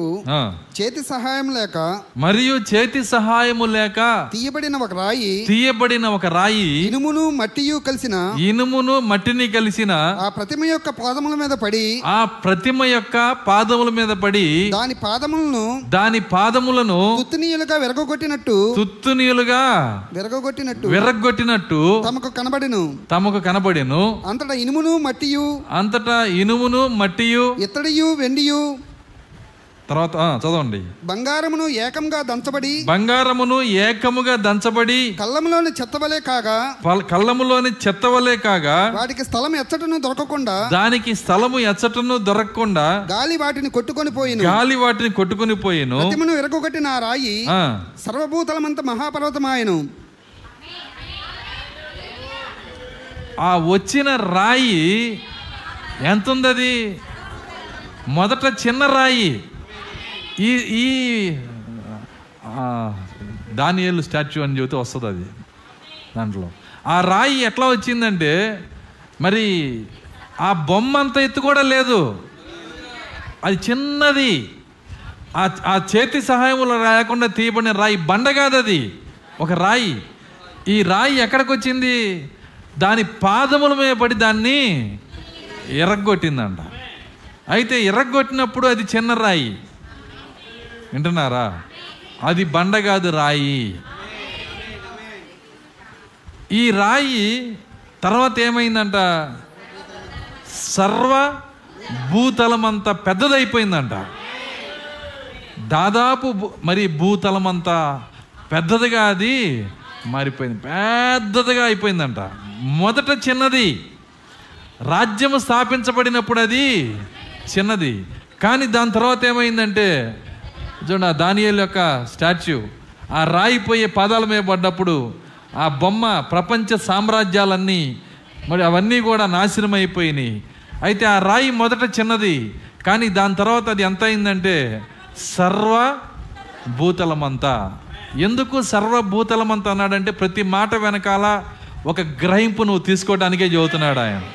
ఏంటి ఆ రాయి భూతలమంతా పెరిగిన రాయి అంటే ఆ రాయి ఆ పర్వతము వింటున్నారా? ఆ సామ్రాజ్యాన్ని పతనం చేసిన రాయి ఆ రాజ్యము దేవుడు స్థాపించిన రాజ్యము ఆ చిన్న రాజ్యము ఆ పర్వతము. అది అక్కడ ఉంది. ఆ పర్వతపు రాయి ఇక్కడే ఉంది. ఇది దాని యొక్క ఉనికిలోకి వచ్చినప్పుడు దాని పరిపూర్ణతలోకి వచ్చినప్పుడు రెండు వేల ఐదు వందల కిలోమీటర్ల ఎత్తు ఉంది అది. రెండు వేల ఐదు వందల కిలోమీటర్లు వెడల్పు ఉంది ఎంత పెద్దదైపోయింది చూడండి రాయి. కానీ దాని ప్రారంభం ఎక్కడుందా రాయి? చిన్న రాయి. దేవుని మహాకృప. ఆ చిన్న రాయిగా ఉన్నప్పుడు చిన్న రాజ్యంగా ఉన్నప్పుడు ఆ రాజ్యంలో నేను ఒకడిని ఈరోజు. దేవుని స్తోత్రం అలెలుయ్య ఆ రాజ్యంలో నువ్వు ఒకడివి ఏం జరుగుతుందో దేవుడు మనకు బయలుపరుస్తున్నాడు. దాని తర్వాత ఇక్కడికి వద్దాం నలభై ఐదుకి. దానికి అన్నటికి నాశనం కలగదు. ఆ. రాజ్యం దాని పొందిన నలభై నాలుగు. ఆ రాజుల కాలములో పరలోకముందున్న దేవుడు ఒక రాజ్యమును స్థాపించును. దానికి అన్నటికి దానికి ఎన్నటికీ నాశనము కలగదు. ఆ రాజ్యం దాని పొందిన వారికి కాక. ఈ చిత్రం ఏంటంటే వింటున్నారా? ఇది ఒక ఆశ్చర్యకరమైన రాజ్యం. నువ్వు అమెరికా రాజ్యంలోకి వెళ్ళగలవా? వీసా తీసుకొని వెళ్ళగలవు. నువ్వు ఇంగ్లాండ్ రాజ్యంలోకి వెళ్ళగలవా? వెళ్ళగలవు. అర్థమవుతుందా నేను చెప్తుంది? ఈ లోకంలో ఏ రాజ్యంలోకైనా నువ్వు వెళ్ళగలవు. కానీ ఈ ఒక్క రాజ్యంలోకి ఎవరు రాలేరు? ఎందుకు రాలేరంటే దాన్ని పొందిన వారు తప్పితే మరొకరు అందులోకి రాలేరంట. దేవుని స్తోత్రం. అలెలుయ్యా ఎందుకంటే ఈ రాజ్యం ఇప్పుడు బయట లేదు. ఈ రాజ్యం మీలో ఉన్నది. ఇన్ యూ అన్నాడు ఆయన. ఈ రాజ్యము నీలో ఉన్నది. నాలో ఉన్న రాజ్యంలోకి నువ్వెట్టొస్తావు ఎంతమందికి అర్థమవుతుంది నేను చెప్తుంది. నీలో ఉన్న రాజ్యంలోకి ఇంకొకరు ఎలా వస్తారు? కాబట్టే ఆ రాజ్యము పొందిన వారికి తప్పితే మరి ఎవరికి చెందదు? మరి ఎవరికి చెందదు అది ముందు చెప్పిన రాజ్యములన్నిటినీ పగలగొట్టి. నిర్మూలం చేయను గాని. అది యుగముల వరకు నిల్చును. చాలు. ఆ రాజ్యము రాజుల కాలంలో స్థాపించబడి ముందు చెప్పిన రాజ్యాలన్నీ నాశనం చేసి తరువాత సర్వభూతలమంతగా ఎదిగిద్ది ఆ రాజ్యం. కానీ రాజ్యం యొక్క ప్రారంభ దశలో ఈరోజు నువ్వు నేను ఉన్నాం ఇక్కడ. అర్థమవుతుందని నేను చెప్తుంది? దేవుని రాజ్యం ఇక్కడ ఉంది దేవుని రాజ్యం ఇక్కడ ఉంది దేవుడు వాగ్దానం చేసిన రాజ్యాన్ని ఇక్కడ స్థాపించాడు. ఆయన వాగ్దానం చేసిన రాజ్యాన్ని స్థాపించాడు. దేవుని స్తోత్రం. అలెలుయ్య రాజ్యం ఉంటే రాజ్యం ఉంటే రాజు ఉంటాడు. రాజు ఉంటే ఏలుబడి చేస్తాడు. రాజ్యం ఎక్కడుంది? చెప్పండి. ఆన్సర్ చెప్పండి. రాజ్యం ఎక్కడుంది? మీలో ఉంది. రాజ్యం ఉంటే రాజు ఉంటాడు. రాజు ఉంటే ఏలుబడి చేస్తున్నాడు. రాజ్యం ఉంది రాజు ఉన్నాడు ఏలుబడి చేస్తున్నాడు అన్న సంగతి మనకి తెలియదు కానీ ఏడవ దోత వచ్చి ఇక్కడ ఏం జరుగుతుందో మన గ్రహింపునిచ్చాడు ఆయన. ఆయన సియోనుతో మాట్లాడే ఆధిక్యత కలిగిన వాడు ఆయన. అందరితో మాట్లాడటం కాదు. సియోనుతో. కాబట్టి సియోన్తో ఏం చెప్పాడంటే ఈయన? నీ దేవుడు ఏలుచున్నాడని సియోనుతో చెప్పుచున్న వారి పాదములు సియోనుతో చెప్పుచున్న వాని పాదములు పర్వతముల మీద? పర్వతముల మీద పర్వతముల మీద ఎంతో సుందరములై ఉన్నవి. ఎంతో సుందరమై ఉన్నవి. మాట మాటకి ఎంత బయలుపాటు ఉంటే ఎట్ట అర్థం చేసుకుంటాం పాస్టర్ గారు? అయితే చూసే ఒక శక్తి కలిగిన ఒక వధువుని దేవుడు లేపుతున్నాడు ఈరోజు. దేవుని స్తోత్రం అలెలుయ్య అలాంటి కృప మనకిచ్చినందుకు మనం ఎంతగానో వందనస్తున్నాము ఎందుకంటే మనము మన రాజ్యము వేరు మన రాజు వేరు. వింటున్నారా? ఒక క్రైస్తవుడు ఒకే సమయంలో రెండు రాజ్యాల్లో జీవిస్తాడు. ఆమె చెప్పగలరా? అయితే మనము రెండో రాజ్యం ఉంది మనకి. ఆ రెండో రాజ్యమే ప్రభు అయిన యేసుక్రీస్తు రాజ్యము. ఆ రాజ్యము ఇప్పుడే స్థాపించాడు. ఆ రాజ్యము ఇప్పుడే స్థాపించాడు. అందుకే అన్నాడు ఈ రాజ్య సువార్త సిలువ సువార్త కాదు. ఏమన్నాడు ఆయన? ఈ రాజ్య సువార్త ఇప్పుడు స్థాపించిన రాజ్య సువార్త అనగా ఈ వర్తమాన సువార్త సర్వలోకానికి విలును అటు తర్వాత అంతము వచ్చును. అది దేవుని మహాకృపను బట్టి బైబిల్ ఎన్ని భాషల్లో ప్రింట్ అవుతుందో ఈ వర్తమానం అన్ని భాషల్లోకి వెళ్ళిపోయి దేవుడు దాన్ని జాగ్రత్త వహించి ప్రపంచమంతా ఈ రాజ్యస్వార్త వెళ్ళేటట్టు చేశాడు. వెళ్ళిపోతే ఏమైంది రాజ్యస్వార్త సర్వలోకానికి వెళ్ళిపోతే ఏమైద్ది? మీ నోటితో వినాలని నేను ఇష్టపడుతున్నా. చెప్పండి. చెప్పరా? అంతం వస్తే మా చీటీ ఎవరు కడతారని అంటారా? అంతం వస్తే మా బాధలు మా పిల్లల పెళ్ళిళ్ళు ఇవన్నీ ఎవరు? నాకు తెలుసు మీ బాధలు నాకు తెలుసు. వాక్యం వాక్యమే. వర్తమాన సువార్త రాజ్య సువార్త లోకమంతా వెళ్ళిపోయింది. దీని తర్వాత ఏమొస్తుంది? చెప్పండి నోరు తెరి చెప్పండి. అంతం వస్తుంది అని చెప్పండి. ఖచ్చితంగా అంతం వస్తుంది. అంతము దగ్గరగానే ఉంది. దేవుని స్తోత్రం. అలెలుయ అంతం రాని ఇంకొకటి రాని మనకేం భయము? మన రాజు మనల్ని కాపాడుతాడు. మన రాజు మనల్ని నడిపిస్తాడు. ఎవరికైనా ఆ రాజ్యము కావాలని ఆశ ఉంటే ఈ మధ్యాహ్నము వారికి ఆ రాజ్యాన్ని ఇవ్వటానికి రాజు ఇక్కడే ఉన్నాడు. ఇది వ్యక్తిగతముగా పొందే రాజ్యం అయి ఉంది. ఎవరైనా ఆశపడితే ఈ మధ్యాహ్నం ఆ రాజ్యాన్ని నీకు ఇస్తానికి ఆయన ఇష్టపడుతున్నారు. రాజ్యం పొందటం ఒకటే కాదు. రాజ్యంలో రాజును అంగీకరించాలి. రాజ్యం నాకు ఇష్టమే కానీ రాజు నాకు ఇష్టం లేదని చెప్పమాక. సో ఈ ఈ ఈ యొక్క ఈ యొక్క గవర్నమెంట్ నాకు ఇష్టమే ఆంధ్ర రాజ్యం నాకు ఇష్టమే కానీ ఈ అధికారం నాకు ఇష్టం లేదు. ఏంటి అధికారం? పన్ను కట్టమంటుంది అర్థమవుతుందా? అది చేయమంటుంది ఇది చేయమంటుంది. చెప్పిద్ది. నువ్వు అధికారం క- కరెక్ట్గా నీకు రాజ్యం కావాలంటే రాజు యొక్క విధులు నువ్వు తీసుకోవాలి. నిజంగా నీకు ఈ రాజ్యం కావాలంటే రాజుకు నువ్వు గౌరవం ఇవ్వాలి. రాజు ఆజ్ఞలకు నువ్వు చెవినివ్వాలి. రాజు వరాలు కూడా నువ్వు అప్పుడు అర్హుడు అవుతావు నువ్వు. ఈ ఆత్మీయ రాజ్యం కూడా అంతే. దేవుడిచ్చే ఈ ఆత్మీయ రాజ్యము నువ్వు గనక పొందుకుంటే రాజు నీ లోపలికి వస్తాడు. రాజ్యం నీ లోపలే ఉంటుంది. రాజ్య అధికారాలు నీ లోపలే ఉంటాయి. దేవుని స్తోత్రం. అలెలుయ్య రాజ్యం నీలో ఉంటే రాజు నీతో మాట్లాడతాడు. చెయ్యి ప్రార్థన చెయ్యి. నీకు ఇబ్బందిలో ఉన్న వాళ్ళ కోసం ప్రార్థన చెయ్యి. నేను నీకు అధికారం ఇస్తున్నాను. వాళ్ళ కొరకు నువ్వు ప్రార్థన చెయ్యి. నేను నీకు శక్తిని ఇస్తున్నాను. నేను పొందిన గాయముల వల్ల నీకు స్వస్థత వస్తుందని చెబుతాడు ఆయన. ఇది అందరికి కాదండి. రాజ్యం పొందిన వాళ్ళకి దేవుడిచ్చిన అధికారం అయి ఉన్నది. హల్లెలూయా. కాబట్టి నీ దేవుడు ఏలుచున్నాడని సియోనుతో చెప్పుచున్న వాని పాదములు పర్వతముల మీద ఎంతో సుందరమై ఉన్నవి. పర్వతముల మీద ఏ పర్వతం అది? సన్సెట్ పర్వతం. ఆ పర్వతముల మీద మన ప్రియుడు గంతులేసుకుంటూ మేఘారుడై వస్తుంటే అర్థమవుతుందా? ధూమ ధూ ధూప స్తంభముగా వస్తుంటే దాన్ని సొలోమోన్ చూశాడు. చూస్తారా? ప్రసంగి గ్రంథము. సారీ పరమగీతాలు.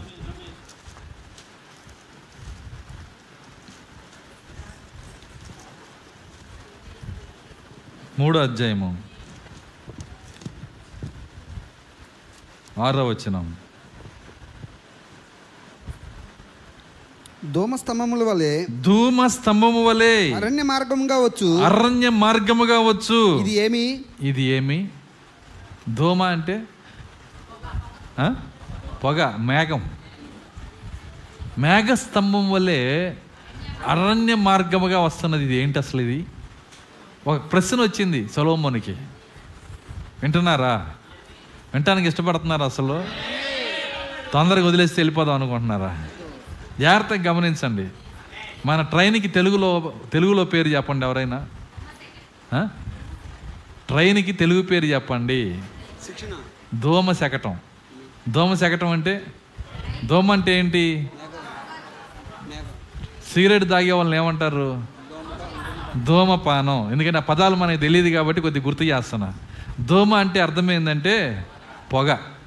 చూడండి ఈ పొగ స్తంభం అరణ్యంలో వస్తుంటే సొలోమోన్ ఆశ్చర్యపోయాడు. ఏమంటున్నాడంటే ఈ దోమ స్తంభం వలె అరణ్య మార్గంగా వచ్చు. ఇది ఏమి? ఏంటిది అసలు? దీని గురించి ఆలోచన చేయాలి నేను ఆగాడు ఆయన.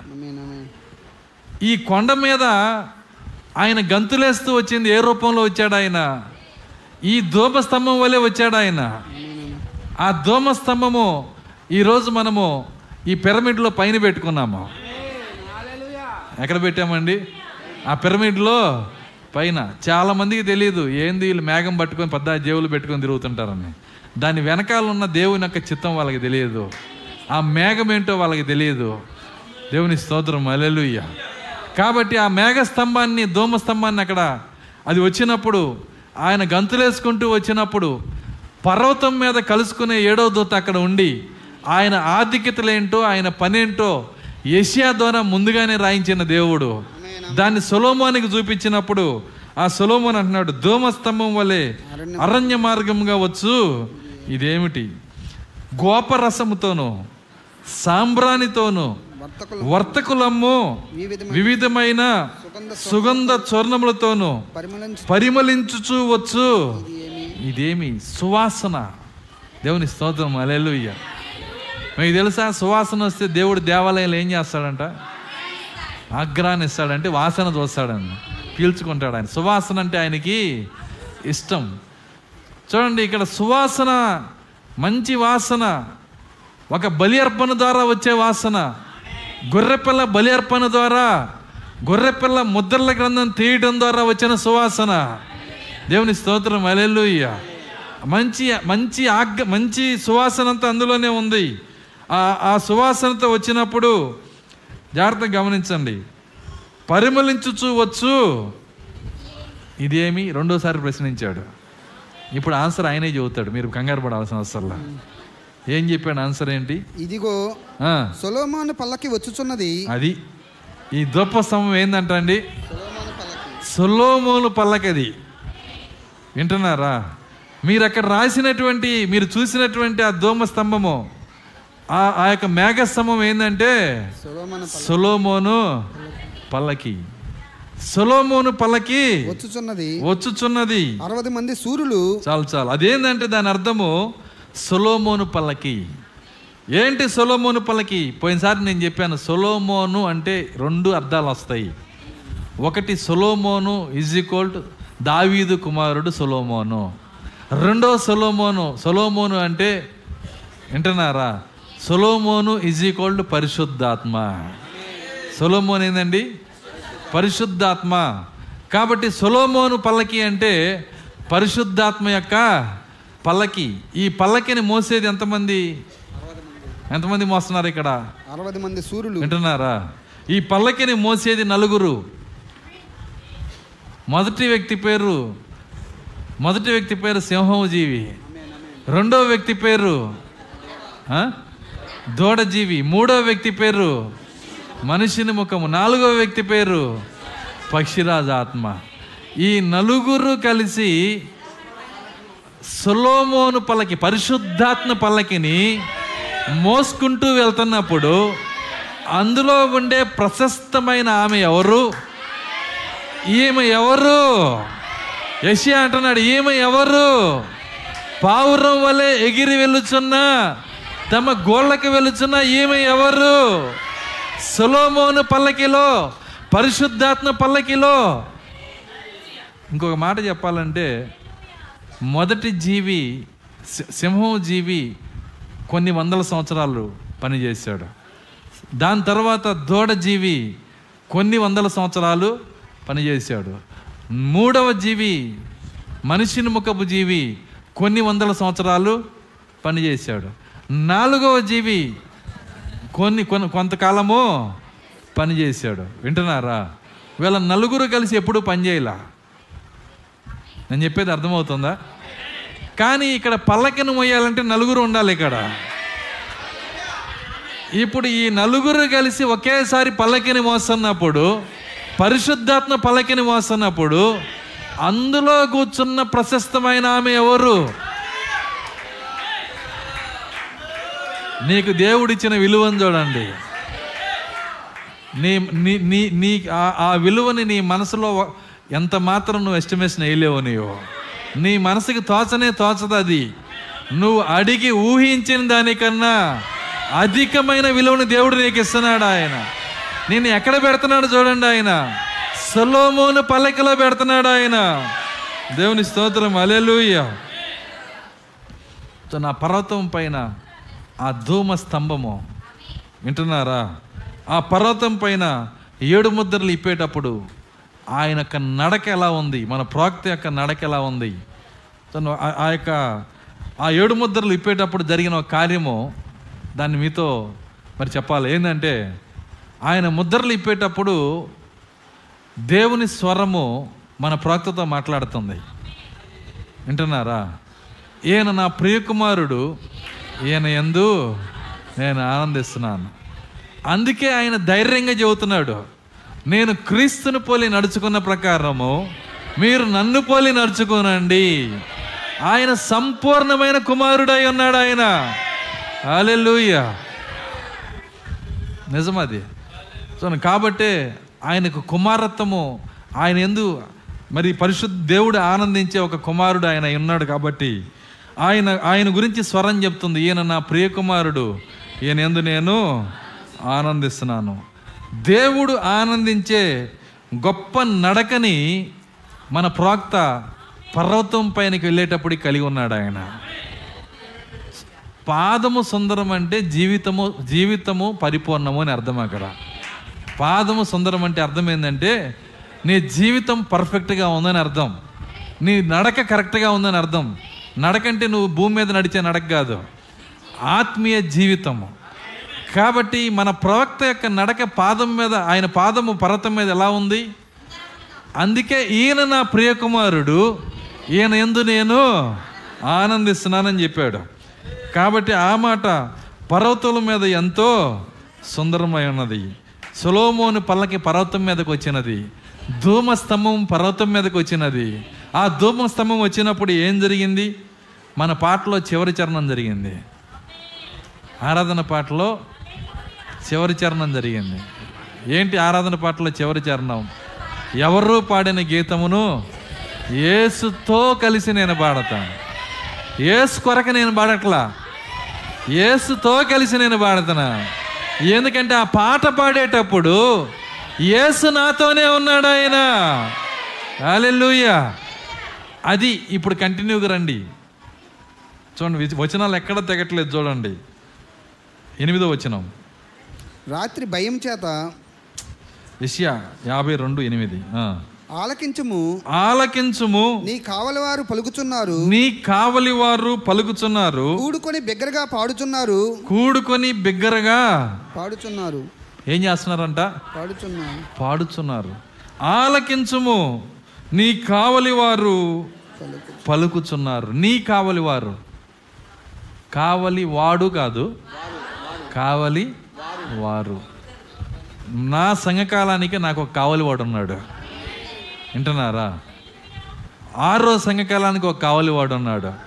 ఐదో సంఘకాలానికి ఒక ఈ కావలి వారు ఏడుగురు కావలి వారు వచ్చి మేఘములో అర్థమవుతుందని నేను చెప్తుంది.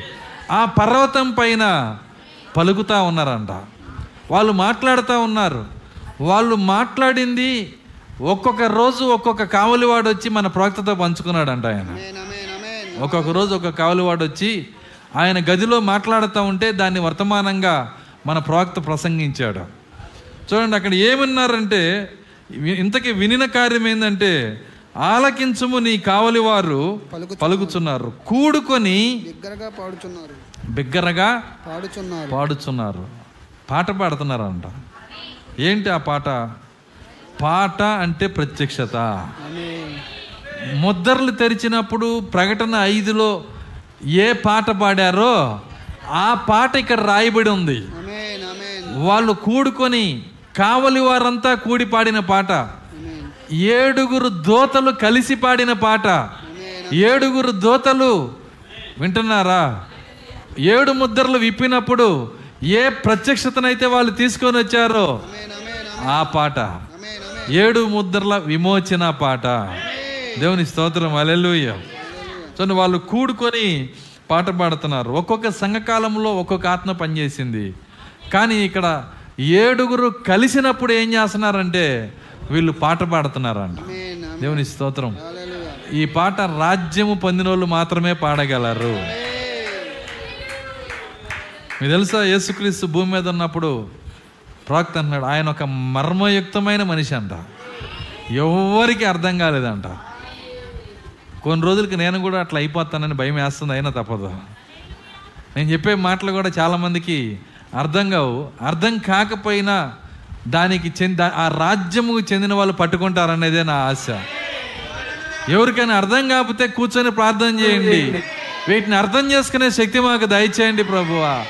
దేవుని స్తోత్రం. అలెలుయ్య ఈ ఏడుగురు దోతలు వాళ్ళు వాళ్ళు పాట పాడుతున్నారంట. కావలి వారు కూడుకొని పాట పాడు ఎక్కడ జరుగుతుంది ఇది? పర్వతం పర్వతముల మీద. ఏడో దూత ఉన్నప్పుడు దేవుని స్తోత్రం. అలెలుయ్య ఎప్పుడైతే వాళ్ళు పాట పాడారో సమయము ఏడు నుంచి ఎనిమిదికి వచ్చింది. అర్థమైందని నేను చెప్తుంది? ప్రాక్త అంటున్నాడు ఏడు సంఘకాలములు ముద్రలు తెరవబడినప్పుడు సంఘకాలములు ముగించబోతున్నవి. ముద్రలు తె- మరి సంఘకాలములు ముగిస్తేనే ముద్రలు తెరవబడతవి. కాబట్టి ఏషియాలో కూడా ఎంత జాగ్రత్త పడ్డాడంటే ఏడో దూత ఏడో సంఘకాలి ఏడవ వర్తమానికుడు మాట్లాడేటప్పుడు ఏడో దూతలో పెట్టాడు. కానీ ఎనిమిది వచ్చేటప్పటికి దూతలు ఏడవ ముద్ర ప్రత్యక్షతని పాడేటప్పటికి వచనము ఏడులో నుంచి ఎనిమిదిలోకి దా జారి వచ్చేసింది అక్కడ. దేవుని స్తోత్రం అలెలుయ్య ఎంత సౌందర్యం ఉందంటే మరి చూసే వాళ్ళకే ఇది అర్థమవుతుంది. చూసే కన్నులు దేవుడు మీకు అనుగ్రహించునుగాక. దేవుని స్తోత్రం అలెలుయ్య ఆయన అంటున్నాడు ఎనిమిదిలో ఆలకించుము. నీ కావలి వారు పలుకుచున్నారు. కూడుకొని బిగ్గరగా పాడుచున్నారు. యహోవా సియోనును మరలా రప్పించగా వారు కనులారా చూస్తున్నారు. సియోను మరలా రప్పించేదేంటి? వింటున్నారా? ముద్దర్లు ఇప్పేటప్పుడు ఈ ఏడు సంఘకాలాల ప్రజలు గొర్రెలు వింటున్నారా? వధువు అందరూ కలిసి పరదేశంలో ఉన్నారా? ఆమె చెప్పగలరా? గొర్రెలు ఎక్కడికి వెళ్తారు? పరదేశ్కే. వధువు ఎక్కడికి వెళ్తారు? పరదేశ్కే. గొర్రెలు మంచివాళ్ళు కదా రేపు నిత్యజీవం ఇవ్వాలి కదా దేవుడు. కాబట్టి వాళ్ళని పరదేశ్కే. వీళ్ళతో పరదేశ్ నిండిపోయింది. కింద నుంచి పైదాకా నిండిపోయింది. అయితే వీళ్ళందరిలో వధువు భాగం ఎవరంటే సియోను. ఆమె చెప్పగలరా? వాళ్ళని మానవ జీవితం జీవించటానికి ఒక్కొక్క కాలంలో సియోనుని భూమి మీదకి పంపించాడు. పౌలు అనే సియోన్ ఉన్నాడు. ఆయన్ని ఎఫ్ఎస్లోకి పంపించాడు. మీకు అర్థమవటానికి నేను చెబుతున్నా ఎవరి నుంచి చెబుతున్నాను? పౌలు ఎవరు? సియోను. నేను చెప్పే భాష అర్థం చేసుకోండి. పౌలు అనే సియోన్ ఉన్నాడు. ఆయన ఎఫ్ఎస్లోకి పంపించాడు. ఐరేనస్ అనే సియోన్ ఉన్నాడు. ఆయన స్మరణలోకి పంపించాడు. మార్టిన్ అనే సియోన్ ఉన్నాడు. ఆయన పెర్గంలోకి పంపించాడు. కొలంబా అనే సియోన్ ఉన్నాడు. ఆయన తొయితైర్లోకి పంపించాడు. మార్టిన్ లోదర్ అనే సియోన్ ఉన్నాడు. ఫిలదెలిపియాలోకి పంపించాడు. ఇప్పుడు ఇంకొక సియోన్ ఉన్నాడు అక్కడ. ఎవరా సియోను? విలియం బ్రహ్మామ్ అనే సియోన్ ఉన్నాడు. ఆయన ఏడో సంఖ్యలో పంపించాడు. అక్కడ పుట్టేటట్టు చేశాడు. కాలంలోకి వాళ్ళని పంపించాడు. వీళ్ళందరూ జీవించుకొని మరణించి వెళ్ళిపోయి పరదేశంలోకి వెళ్ళిపోయారు. వింటున్నారా? ఈ వెళ్ళిన చోట మంచి మంచి పరిశుద్ధులు ఉన్నారు గొర్రెలు ఉన్నారు అందరు కలిసి ఉన్నారు కొన్ని కోట్ల మంది ఉన్నారు. అయితే వేలలో సియోను కూడా కలిసిపోయి అక్కడే ఉన్నారు. వింటున్నారా?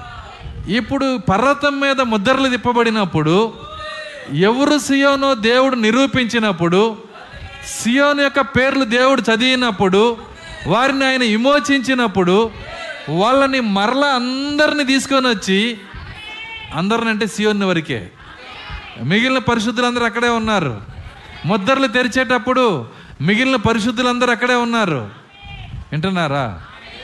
నికోదేం అక్కడే ఉన్నాడు. పౌలు గారు ఇద్దరు మాట్లాడుకుంటున్నారు. దేవుని స్వరం చెప్తుంది విమోచన స్వరం పిలుస్తుంది. పౌలు పౌలు అని పిలుస్తున్నప్పుడు నికోదేం అంటున్నాడు? నీ పేరు పిలుస్తున్నాడు ఆయన. సో వెళ్ళిపోయాడు. పౌలు గారు అక్కడి నుంచి ముద్రలు తెరిచే స్థలం దగ్గరికి వచ్చేసాడు. నికోదేమనుకో నా పేరు పిలవట్లేదే. అర్థమవుతుంది నేను చెబుతుంది? నికోదేము సియోను కాదు. కానీ నిత్య జీవంలో ఉంటాడు. అయితే ఎవరు సియోనో వాళ్ళందరినీ దేవుడు పిలుస్తున్నాడు. ఆల్రెడీ భూమి మీదకి వచ్చి జీవించి మరణించి ఉన్న వాళ్ళందరినీ సియోనైన వాళ్ళందరినీ ముద్దర్లు తెరుస్తున్న క్షణంలో వాళ్ళందరినీ తిరిగి హాజరుపరిచే విధంగా దేవుడు చేశాడు. అప్పుడు ఎవరు సియోనో అందరు వచ్చినప్పుడు ప్రవక్త అంటున్నాడు అందుకే అక్కడ ఘోష వచ్చిందంట. ముద్రలు తెరిచేటప్పుడు ఈ ప్రజలందరి శబ్దముతో వాళ్ళ ఆరాధనతో దేవుని శృతులతో ఒక ఘోష వస్తుందంట అక్కడ. ఎందుకంటే ఈ ఆత్మలన్నీ వచ్చేసినాయి అక్కడికి. బహుశా ఆ సమయంలో మన ప్రవక్త ఆయన థియోఫని జకరియా రావటం చూసి ఉంటాడు అక్కడ. వింటున్నారా? ఎందుకంటే వాళ్ళ థియోఫని ఉన్నోళ్ళే వాళ్ళు కూడా. అర్థమవుతుందని నేను చెప్తుంది. జకరియా వచ్చినప్పుడు జకరియాతో అంటున్నాడు నేను నీతో చెప్పానా? దేవుడు నన్ను నీ దగ్గరికి పంపించాడని ఆ దినం తెలిసిద్దని ఆ దినం ఇదే అని చెబుతున్నాడు. ఆయన.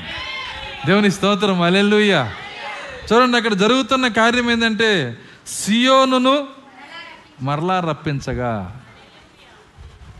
సో నీవు ఒకవేళ విజయవాడకి వెళ్ళి తినాలని అక్కడికి రప్పించు చూద్దాం. అర్థమైందా? నేను మీ భాషలో పోనీ హైదరాబాద్కి వెళ్ళి తినాలని అక్కడికి రప్పించు. రప్పించగలవా? ఎందుకు రప్పించలేవు? తెనాలని ఎట్ట రప్పిస్తామండి? ఇక్కడ రప్పిస్తున్నప్పుడు అది పట్టణము కాదు అది ప్రజలై ఉన్నారు. దేవుని స్తోత్రం అలెలుయ్య సియోనును మరలా రప్పించగా ఏమన్నాడు? వారు కన్నులారా చూచుచున్నారు. యహోవా సియోనును మరలా రప్పించగా వారు కన్నులారా చూస్తున్నారు. ఆ ఏడు ముద్రలు తెరిచే సమయంలో జాగ్రత్తగా గమనించండి. ముద్రలు తెరిచే సమయము దేవునికి ప్రాముఖ్యమైంది. అది విమోచన సమయమై ఉంది. అది విమోచించబడే విశ్వాసికి విలువైనది. ప్రవక్త అయ్యలారా ఇదేనా సమయం అని ఒక వర్తమానం చెప్పాడు. ఎంతమంది తెలుసు ఈ వర్తమానం? మీకు తెలుసా మరలా ప్రవక్త మన తెనాలి చర్చికి వచ్చి ఇదే బలిపీఠం పైన ఆ వర్తమానాన్ని ప్రసంగిస్తే నైంటీ పర్సెంట్ నిద్రపోతారు. ఎందుకంటే ఆ ప- ఆ కార్యాలపైన మనసు పెట్టే శక్తిని ప్రజలు కోల్పోతున్నారు. చల్లారిపోతున్నారు. కారణం ఏంటంటే మీడియా. అర్థమవుతుంది నేను చెప్తాను. అందుకే ముందే చెప్పాను నేను.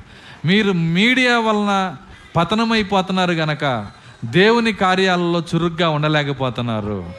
నేను చాలాసార్లు అనుకుంటా ప్రాక్త చెప్పిన అదే అయ్యల్లారా ఇదేనా సమయం?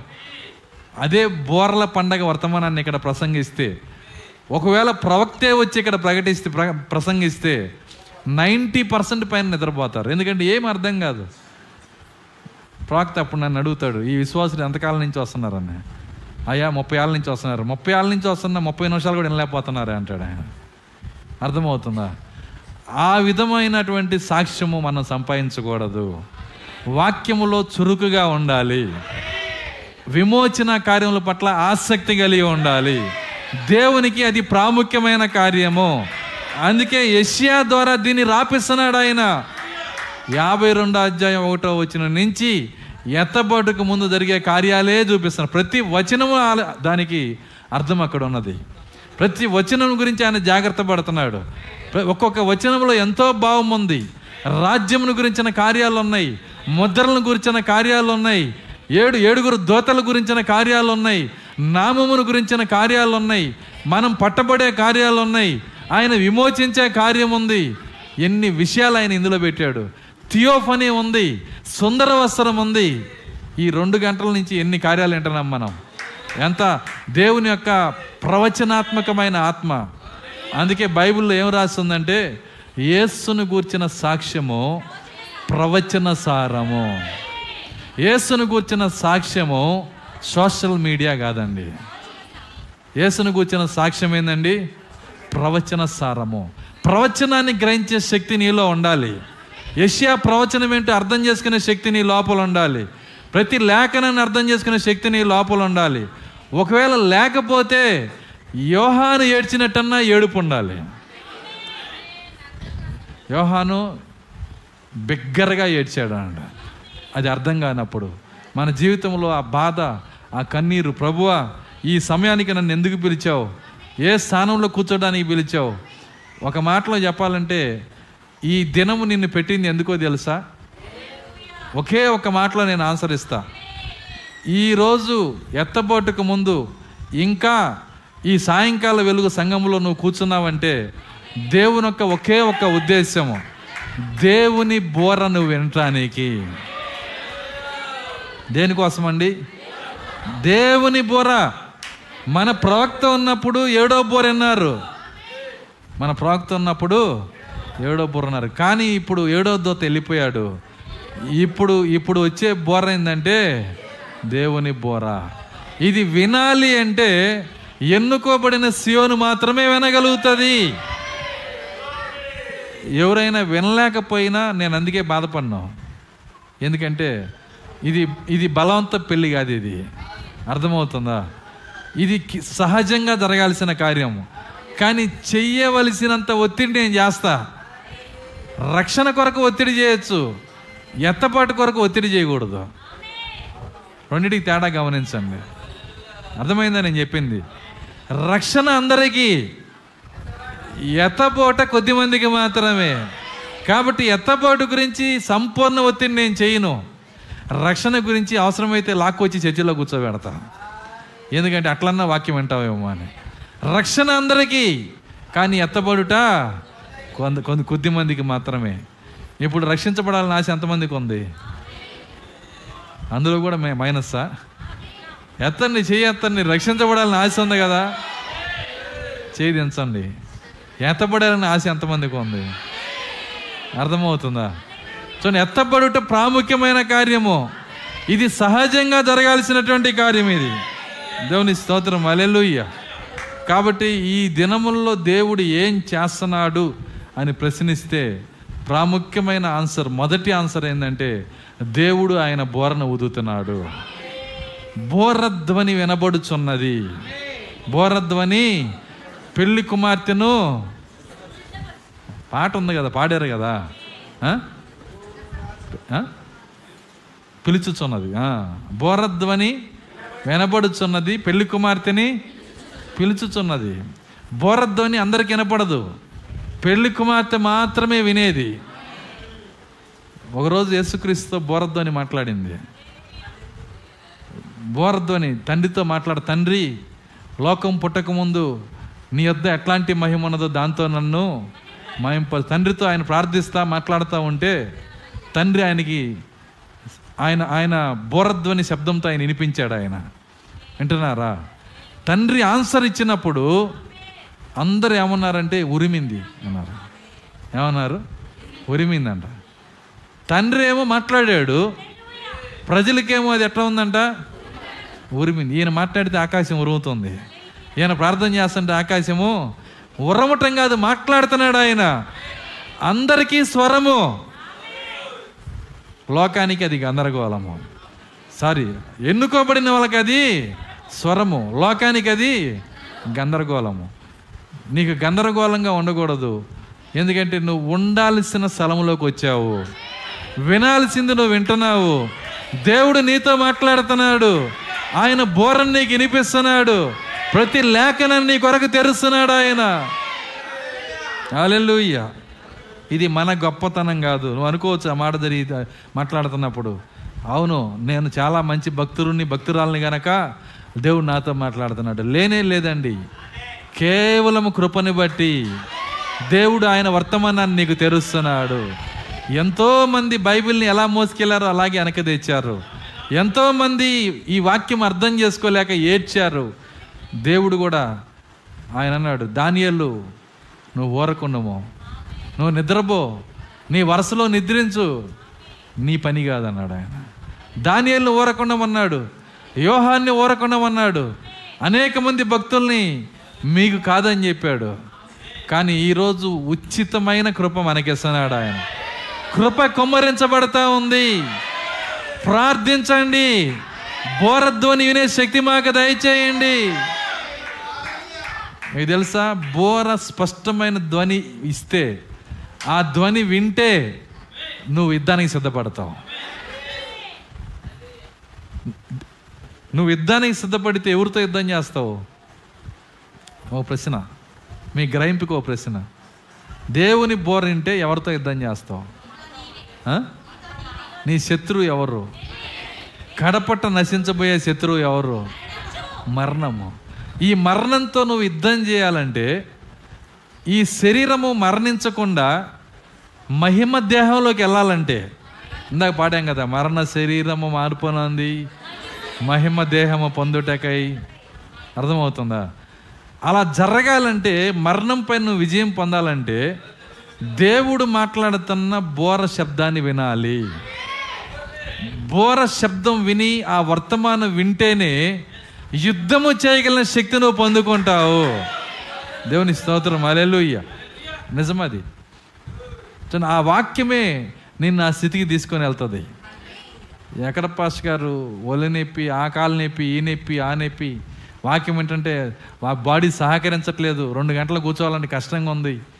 లేనే లేదు నువ్వు దేవుని వైపు మొగ్గు చూపించు. మిగిలినంతా దేవుడే చూసుకుంటాడు. దేవుని స్తోత్రం అలెలుయ్య కాలేబ్ అంటున్నాడు నలభై సంవత్సరాల వయసులో వింటున్నారా? నేను వచ్చుచు పోవచ్చు యుద్ధ సైనికుడు ఎలాగున్నానో అదే శక్తి ఇప్పుడు నాకు ఉందంటున్నాడు ఆయన. ఇప్పుడు వాళ్ళు మన మాట చెప్పలేరు మనోళ్ళు. ఎందుకంటే నలభై ఏళ్ళకే ముసలోళ్ళు కదా. నలభై ఏళ్ళకే ముసలోళ్ళు. మొన్న ఒక పాస్టర్ గారు ఐర్లాండ్ నుంచి వచ్చాడు ఆయన. జార్జి గారు ఆయన పేరు. ఆయన ఒక సాక్ష్యం చెప్పాడు మెసేజ్లో. ఏమని సాక్ష్యం చెప్పాడంటే ఆయన అంటున్నాడు ఆయనకి దాదాపుగా డెబ్బై ఆరు సంవత్సరాలు ఉంటాయి. హాస్పిటల్కి వెళ్ళి చెకప్ కోసం వెళ్తే వైద్యులు ఆయనతో అన్నారంట ఇరవై సంవత్సరాల వ్యక్తికి ఆర్గాన్స్ ఎట్లా ఉంటాయో నీ ఆర్గాన్స్ అన్ని ఎట్లాగా ఉన్నాయి అన్నాడు ఆయన. ఆయన ఇచ్చిన సాక్ష్యం అది. ఇరవై సంవత్సరాల వయసులో ఉన్న వ్యక్తికి లోపల అవయవం ఆర్గాన్స్ అంటే అవయవాలు. కిడ్నీ లివర్ అర్థమవుతుందా? లోపల ఉన్న ప్రతిదీ హార్ట్ ఇవన్నీ కూడా ఇరవై సంవత్సరాలవి కుర్రోడు కొన్నట్టు ఉన్నాయ్యా నీకు అన్నారు అన్న ఏం తలగిరుకుని ఎట్లా ఉన్నాయి అవి అర్థమవుతుందా? అప్పుడు జార్జి గారికి చేసిన దేవుడు నీకు చేయలేడు ఆయన. అయితే ఆ జార్జి గారు అదే సాక్ష్యంలో ఇంకొక మాట చెప్పాడు. అలా ఉండటానికి నా కారణం చెప్పనా అన్నాడు ఆయన. అబ్బో అది నాకు కూడా ఇష్టమే చెప్పండి అంటారా? ఆ మిస్టరీ ఆయన చెప్పేశాడు.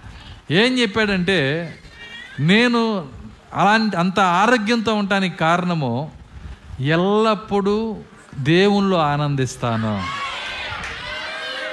ఎల్లప్పుడూ కృతజ్ఞతాస్థుతులు చెల్లిస్తాను. దేవుని స్తోత్రం అలెలుయ్య ఎల్లప్పుడు ఏం చేస్తాడంట? కృతజ్ఞతాస్థుతులు చెల్లిస్తాడంట. లేచి నుంచుంటే స్తోత్రం అంటాడు. కూర్చుంటే స్తోత్రం అంటాడు. కొద్ది నిమిషాలు గడిస్తే దేవుని స్తోత్రం అంటాడు. ఆయన ఆయనతో మాట్లాడిన వాళ్ళు తోటి పాస్టర్లు విశ్వాసులు ఆయన చెప్పిన సాక్ష్యం విని నిజమే అందుకేనైనా నోరు తెరిస్తే స్థుతిస్తూ ఉంటాడు. ఆ స్థుతులు ఆ కృతజ్ఞత కలిగిన మనస్సు ఆ దేవునిలో సంతోషము ఆయన లోపల వయసు ఇరవై నుంచి పెరగనివ్వలేదు అక్కడ. దేవుని స్తోత్రం అలెల్లుయ్య ఈరోజు మనం కనుక వెళ్ళామనుకో డాక్టర్ దగ్గరికి వెళ్తే బాడీ మాస్ ఇండెక్స్ అంటారు బిఎంఐ అంటే నీ నీ వయసు ఎంత అంటే అయ్యా నీ వయసు ముప్పై కానీ బాడీ మాస్ ఇండెక్స్ ప్రకారం అంటే నీ శరీరం శరీరం వయసు ప్రకారం నీ వయసు అరవై అంటారు. నీ లోపల అవయవాల వయసు మన పరిస్థితి అది. ఎందుకు? తీవ్రమైన ఒత్తిడి తీవ్రమైన చింత సోషల్ మీడియా. అర్థమవుతుందా? అనేక రకాల ఆలోచనలు పనికిరాని చెత్త. ఇది వీటితో మనం మొద్దుబారిపోవటం వలన లోపల అవయవాలు కూడా ఏమైపోతున్నాయి అంటే ముప్పై సంవత్సరాల వాళ్ళకి అరవై సంవత్సరాలకి అయిపోతున్నాయి.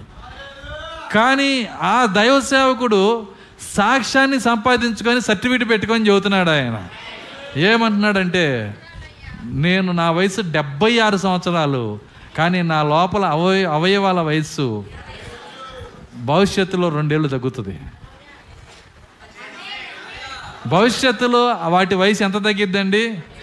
రెండు సంవత్సరాలు తగ్గిద్ది. ఏంటి ఎట్ట తగ్గిద్ది పాస్టర్ గారు? ఎప్పుడైతే ఎత్తబోటు జరిగిద్దో ఆయన భౌతికమైన వయసు పద్దెనిమిదికి వచ్చేస్తుంది కనుక దేవుని స్తోత్రం. అలెలుయ్యా కాబట్టి ఇది చెబుతున్నప్పుడు పౌరుషం రావాలి మనకి? నేను కూడా అలా ఉండాలి. ఎల్లప్పుడూ దేవుని శృతించాలి ఆయన నాతో మాట్లాడుతున్నందుకు దేవుని స్తుతించాలి. బోర వినపడే స్థలంలో ఉంచినందుకు దేవుని స్తుతించాలి. వర్తమానం ఇచ్చినందుకు దేవుని స్థుతించాలి లేచి నిలబడితే స్తోత్రం. కూర్చుంటే స్తోత్రం. కృతజ్ఞత కలిగిన మనస్సు. సంతోషకరమైన హృదయం. ఒకరోజు నిన్ను పద్దెనిమిది సంవత్సరాల వయసులోకి దేవుడు తీసుకొని వెళ్ళిపోతాడు ఆయన. దేవుని స్తోత్రం. అలెలుయా ఆ శక్తి దేవుడు మనకి ఇచ్చునుగాక ఆ బోర శబ్దం వినే కృప దేవుడు మనకి ఇచ్చునుగాక అలెలుయా ఎంతమంది కృతజ్ఞత కలిగిన హృదయం కలిగి ఉన్నారు. స్థుతించుదాము చేతులు పైకెత్తుదాము. పాట పాడేటప్పుడు కూడా పది తంతుల సితార వాడదాము. మీకు తెలుసా సితార మీ దగ్గర ఉందని? దేనికి ఐదు తంతులు? దీనికి ఐదు తంతులు? సితార వాడదాం కొంతమంది పాట పాడేటప్పుడు చప్పట్లు కొడేటప్పుడు చూశాను నేను. ఇట్లా సౌండ్ సౌండ్ రాదు.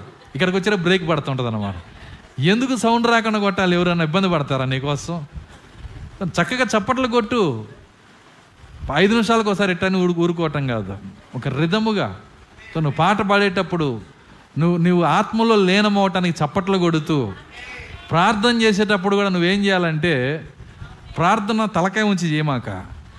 తల పైకెత్తి కళ్ళు మూసి చేయి. నీళ్ళు తాగే వ్యక్తి ఇట్లా తాగరు. ఇట్లా తాగుతారు. ఆత్మని తాగే స్థితిలో నువ్వు ఎలా ఉంటావంటే తల పైకెత్తి ప్రార్థనలో ఉండు. తలలు పైకెత్తుకో. మీ విడుదల సమీపించి ఉన్నది. హల్లెలూయా.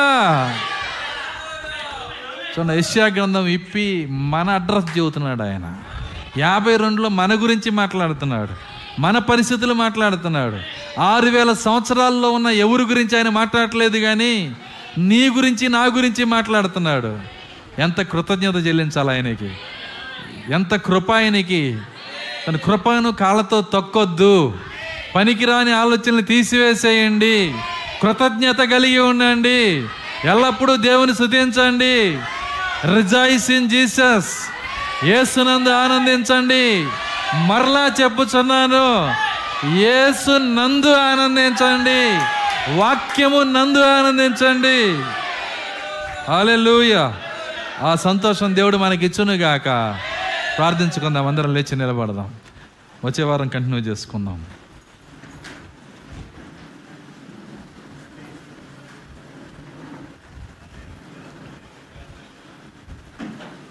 స్తోత్రములు స్తోత్రములు స్తోత్రములు.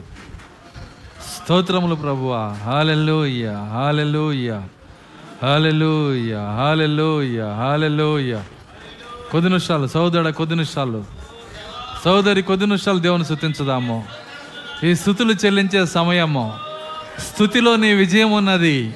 స్థితిలో నీ ఆరోగ్యం ఉన్నది. స్థితిలో నీకు శక్తి ఉన్నది. హాలెల్లోయ స్తోత్రం. స్తోత్రము స్తోత్రము స్తోత్రం. హాలెల్లోయ హాలెల్లోయ హాలెల్లోయ హాలెల్లోయ బోరధ్వని కాలములోకి మేము వచ్చాము ప్రభువా. బోరధ్వని వినపడుచున్నదయ్యా. యుద్ధమునకు సిద్ధపరచండి ప్రభువా. మరణం పైన జయము దయచేయండి ప్రభువా. స్తోత్రాలు నాయన. హాలెల్లోయ హాలెల్లోయ స్తోత్రం స్తోత్రం స్తోత్రం. Hallelujah hallelujah hallelujah. కొద్ది నిమిషాలు. సోదరుడ కొద్ది నిమిషాలు. దేవుని స్థుతించుదాము. స్థుతులు చెల్లించుదాము. కృతజ్ఞతలు చెల్లించుదాము. ఈ గొప్ప వెలుగులో ఉంచినందుకు వందనాలు. నీ నామము మాకు తెలియజేసినందుకు వందనాలు. నీ నామము ధరింపజేసినందుకు స్తోత్రాలు. నీ రాజ్యము మాకు ఇచ్చినందుకు స్తోత్రాలు. హల్లెలూయా ఎన్ని కార్యములు చేశారు ప్రభువా? ఈరోజు నీ బోర మాకు వినిపింపజేసినందుకు స్తోత్రాలు.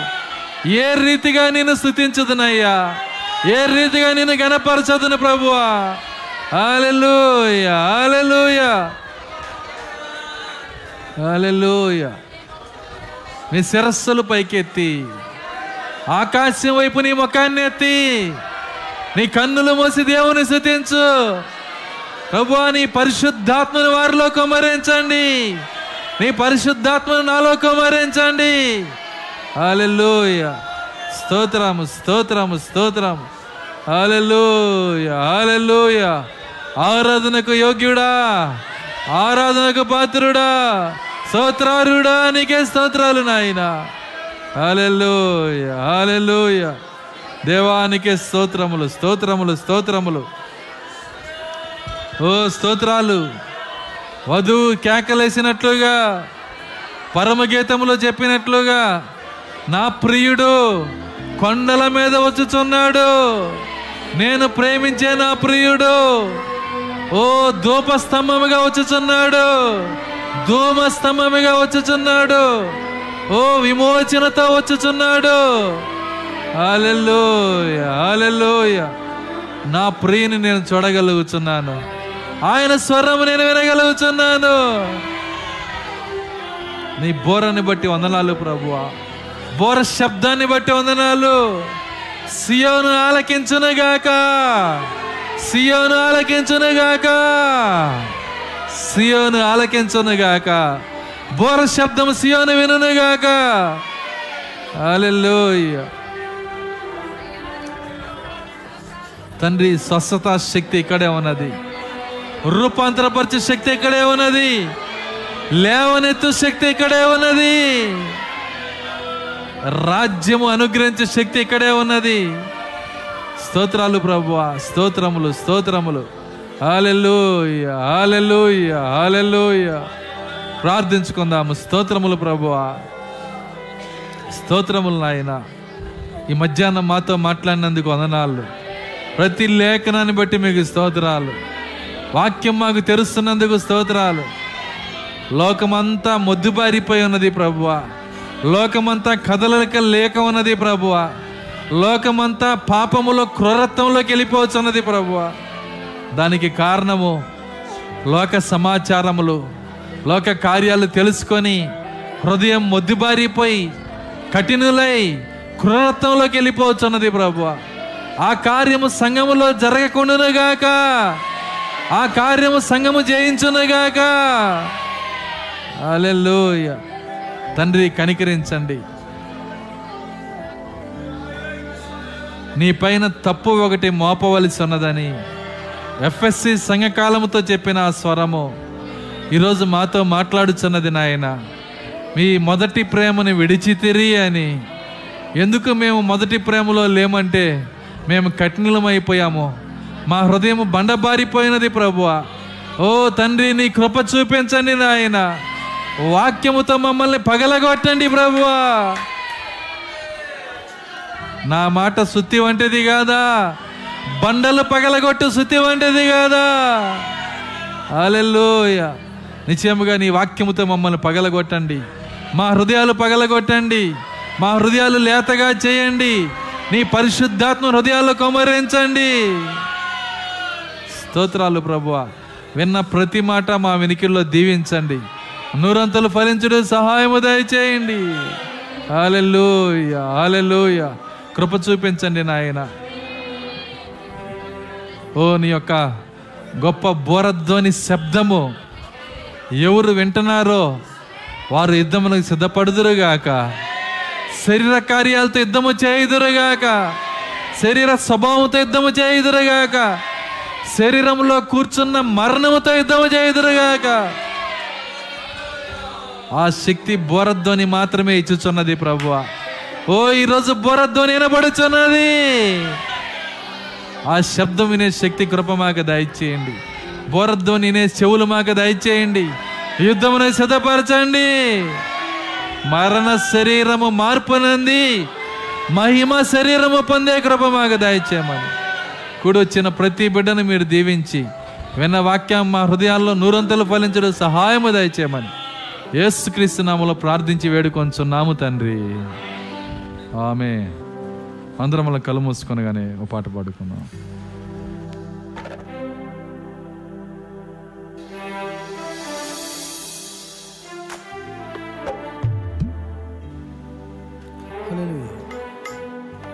క్రైస్తవుడా దేవుని బూర వినబడెను నిలబడుము పోరాడుము. దేవునికై వాక్య ఖడ్గముతో క్రైస్తవుడా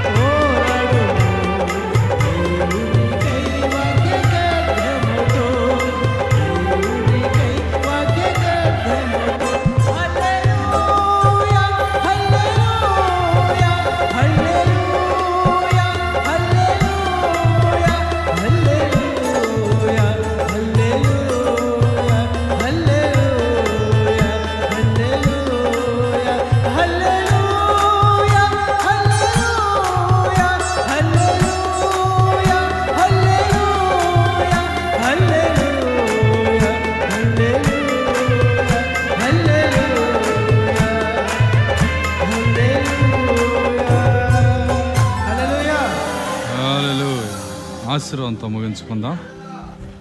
మన ప్రభు అయిన యేసుక్రీస్ వారి కృప ప్రేమ ఆయన సమాధానము ఆయన బోర శబ్దం వినే కృప ఇక్కడ కూడినటువంటి వాక్య వధువుకు భూమి మీద ఉన్నటువంటి ఆయన వాక్య వధువుకు సదాకాలంతో నడిపించును గాక. మేము అందరం దేవుని స్థుతించుదాం. హాలెలుయా హాలెలుయా హాలెలుయా అందరికి వందనాలు. God bless you all. మరి మీ కొరకు సహోదరుడు ప్రతాప్ కుటుంబము పలహారం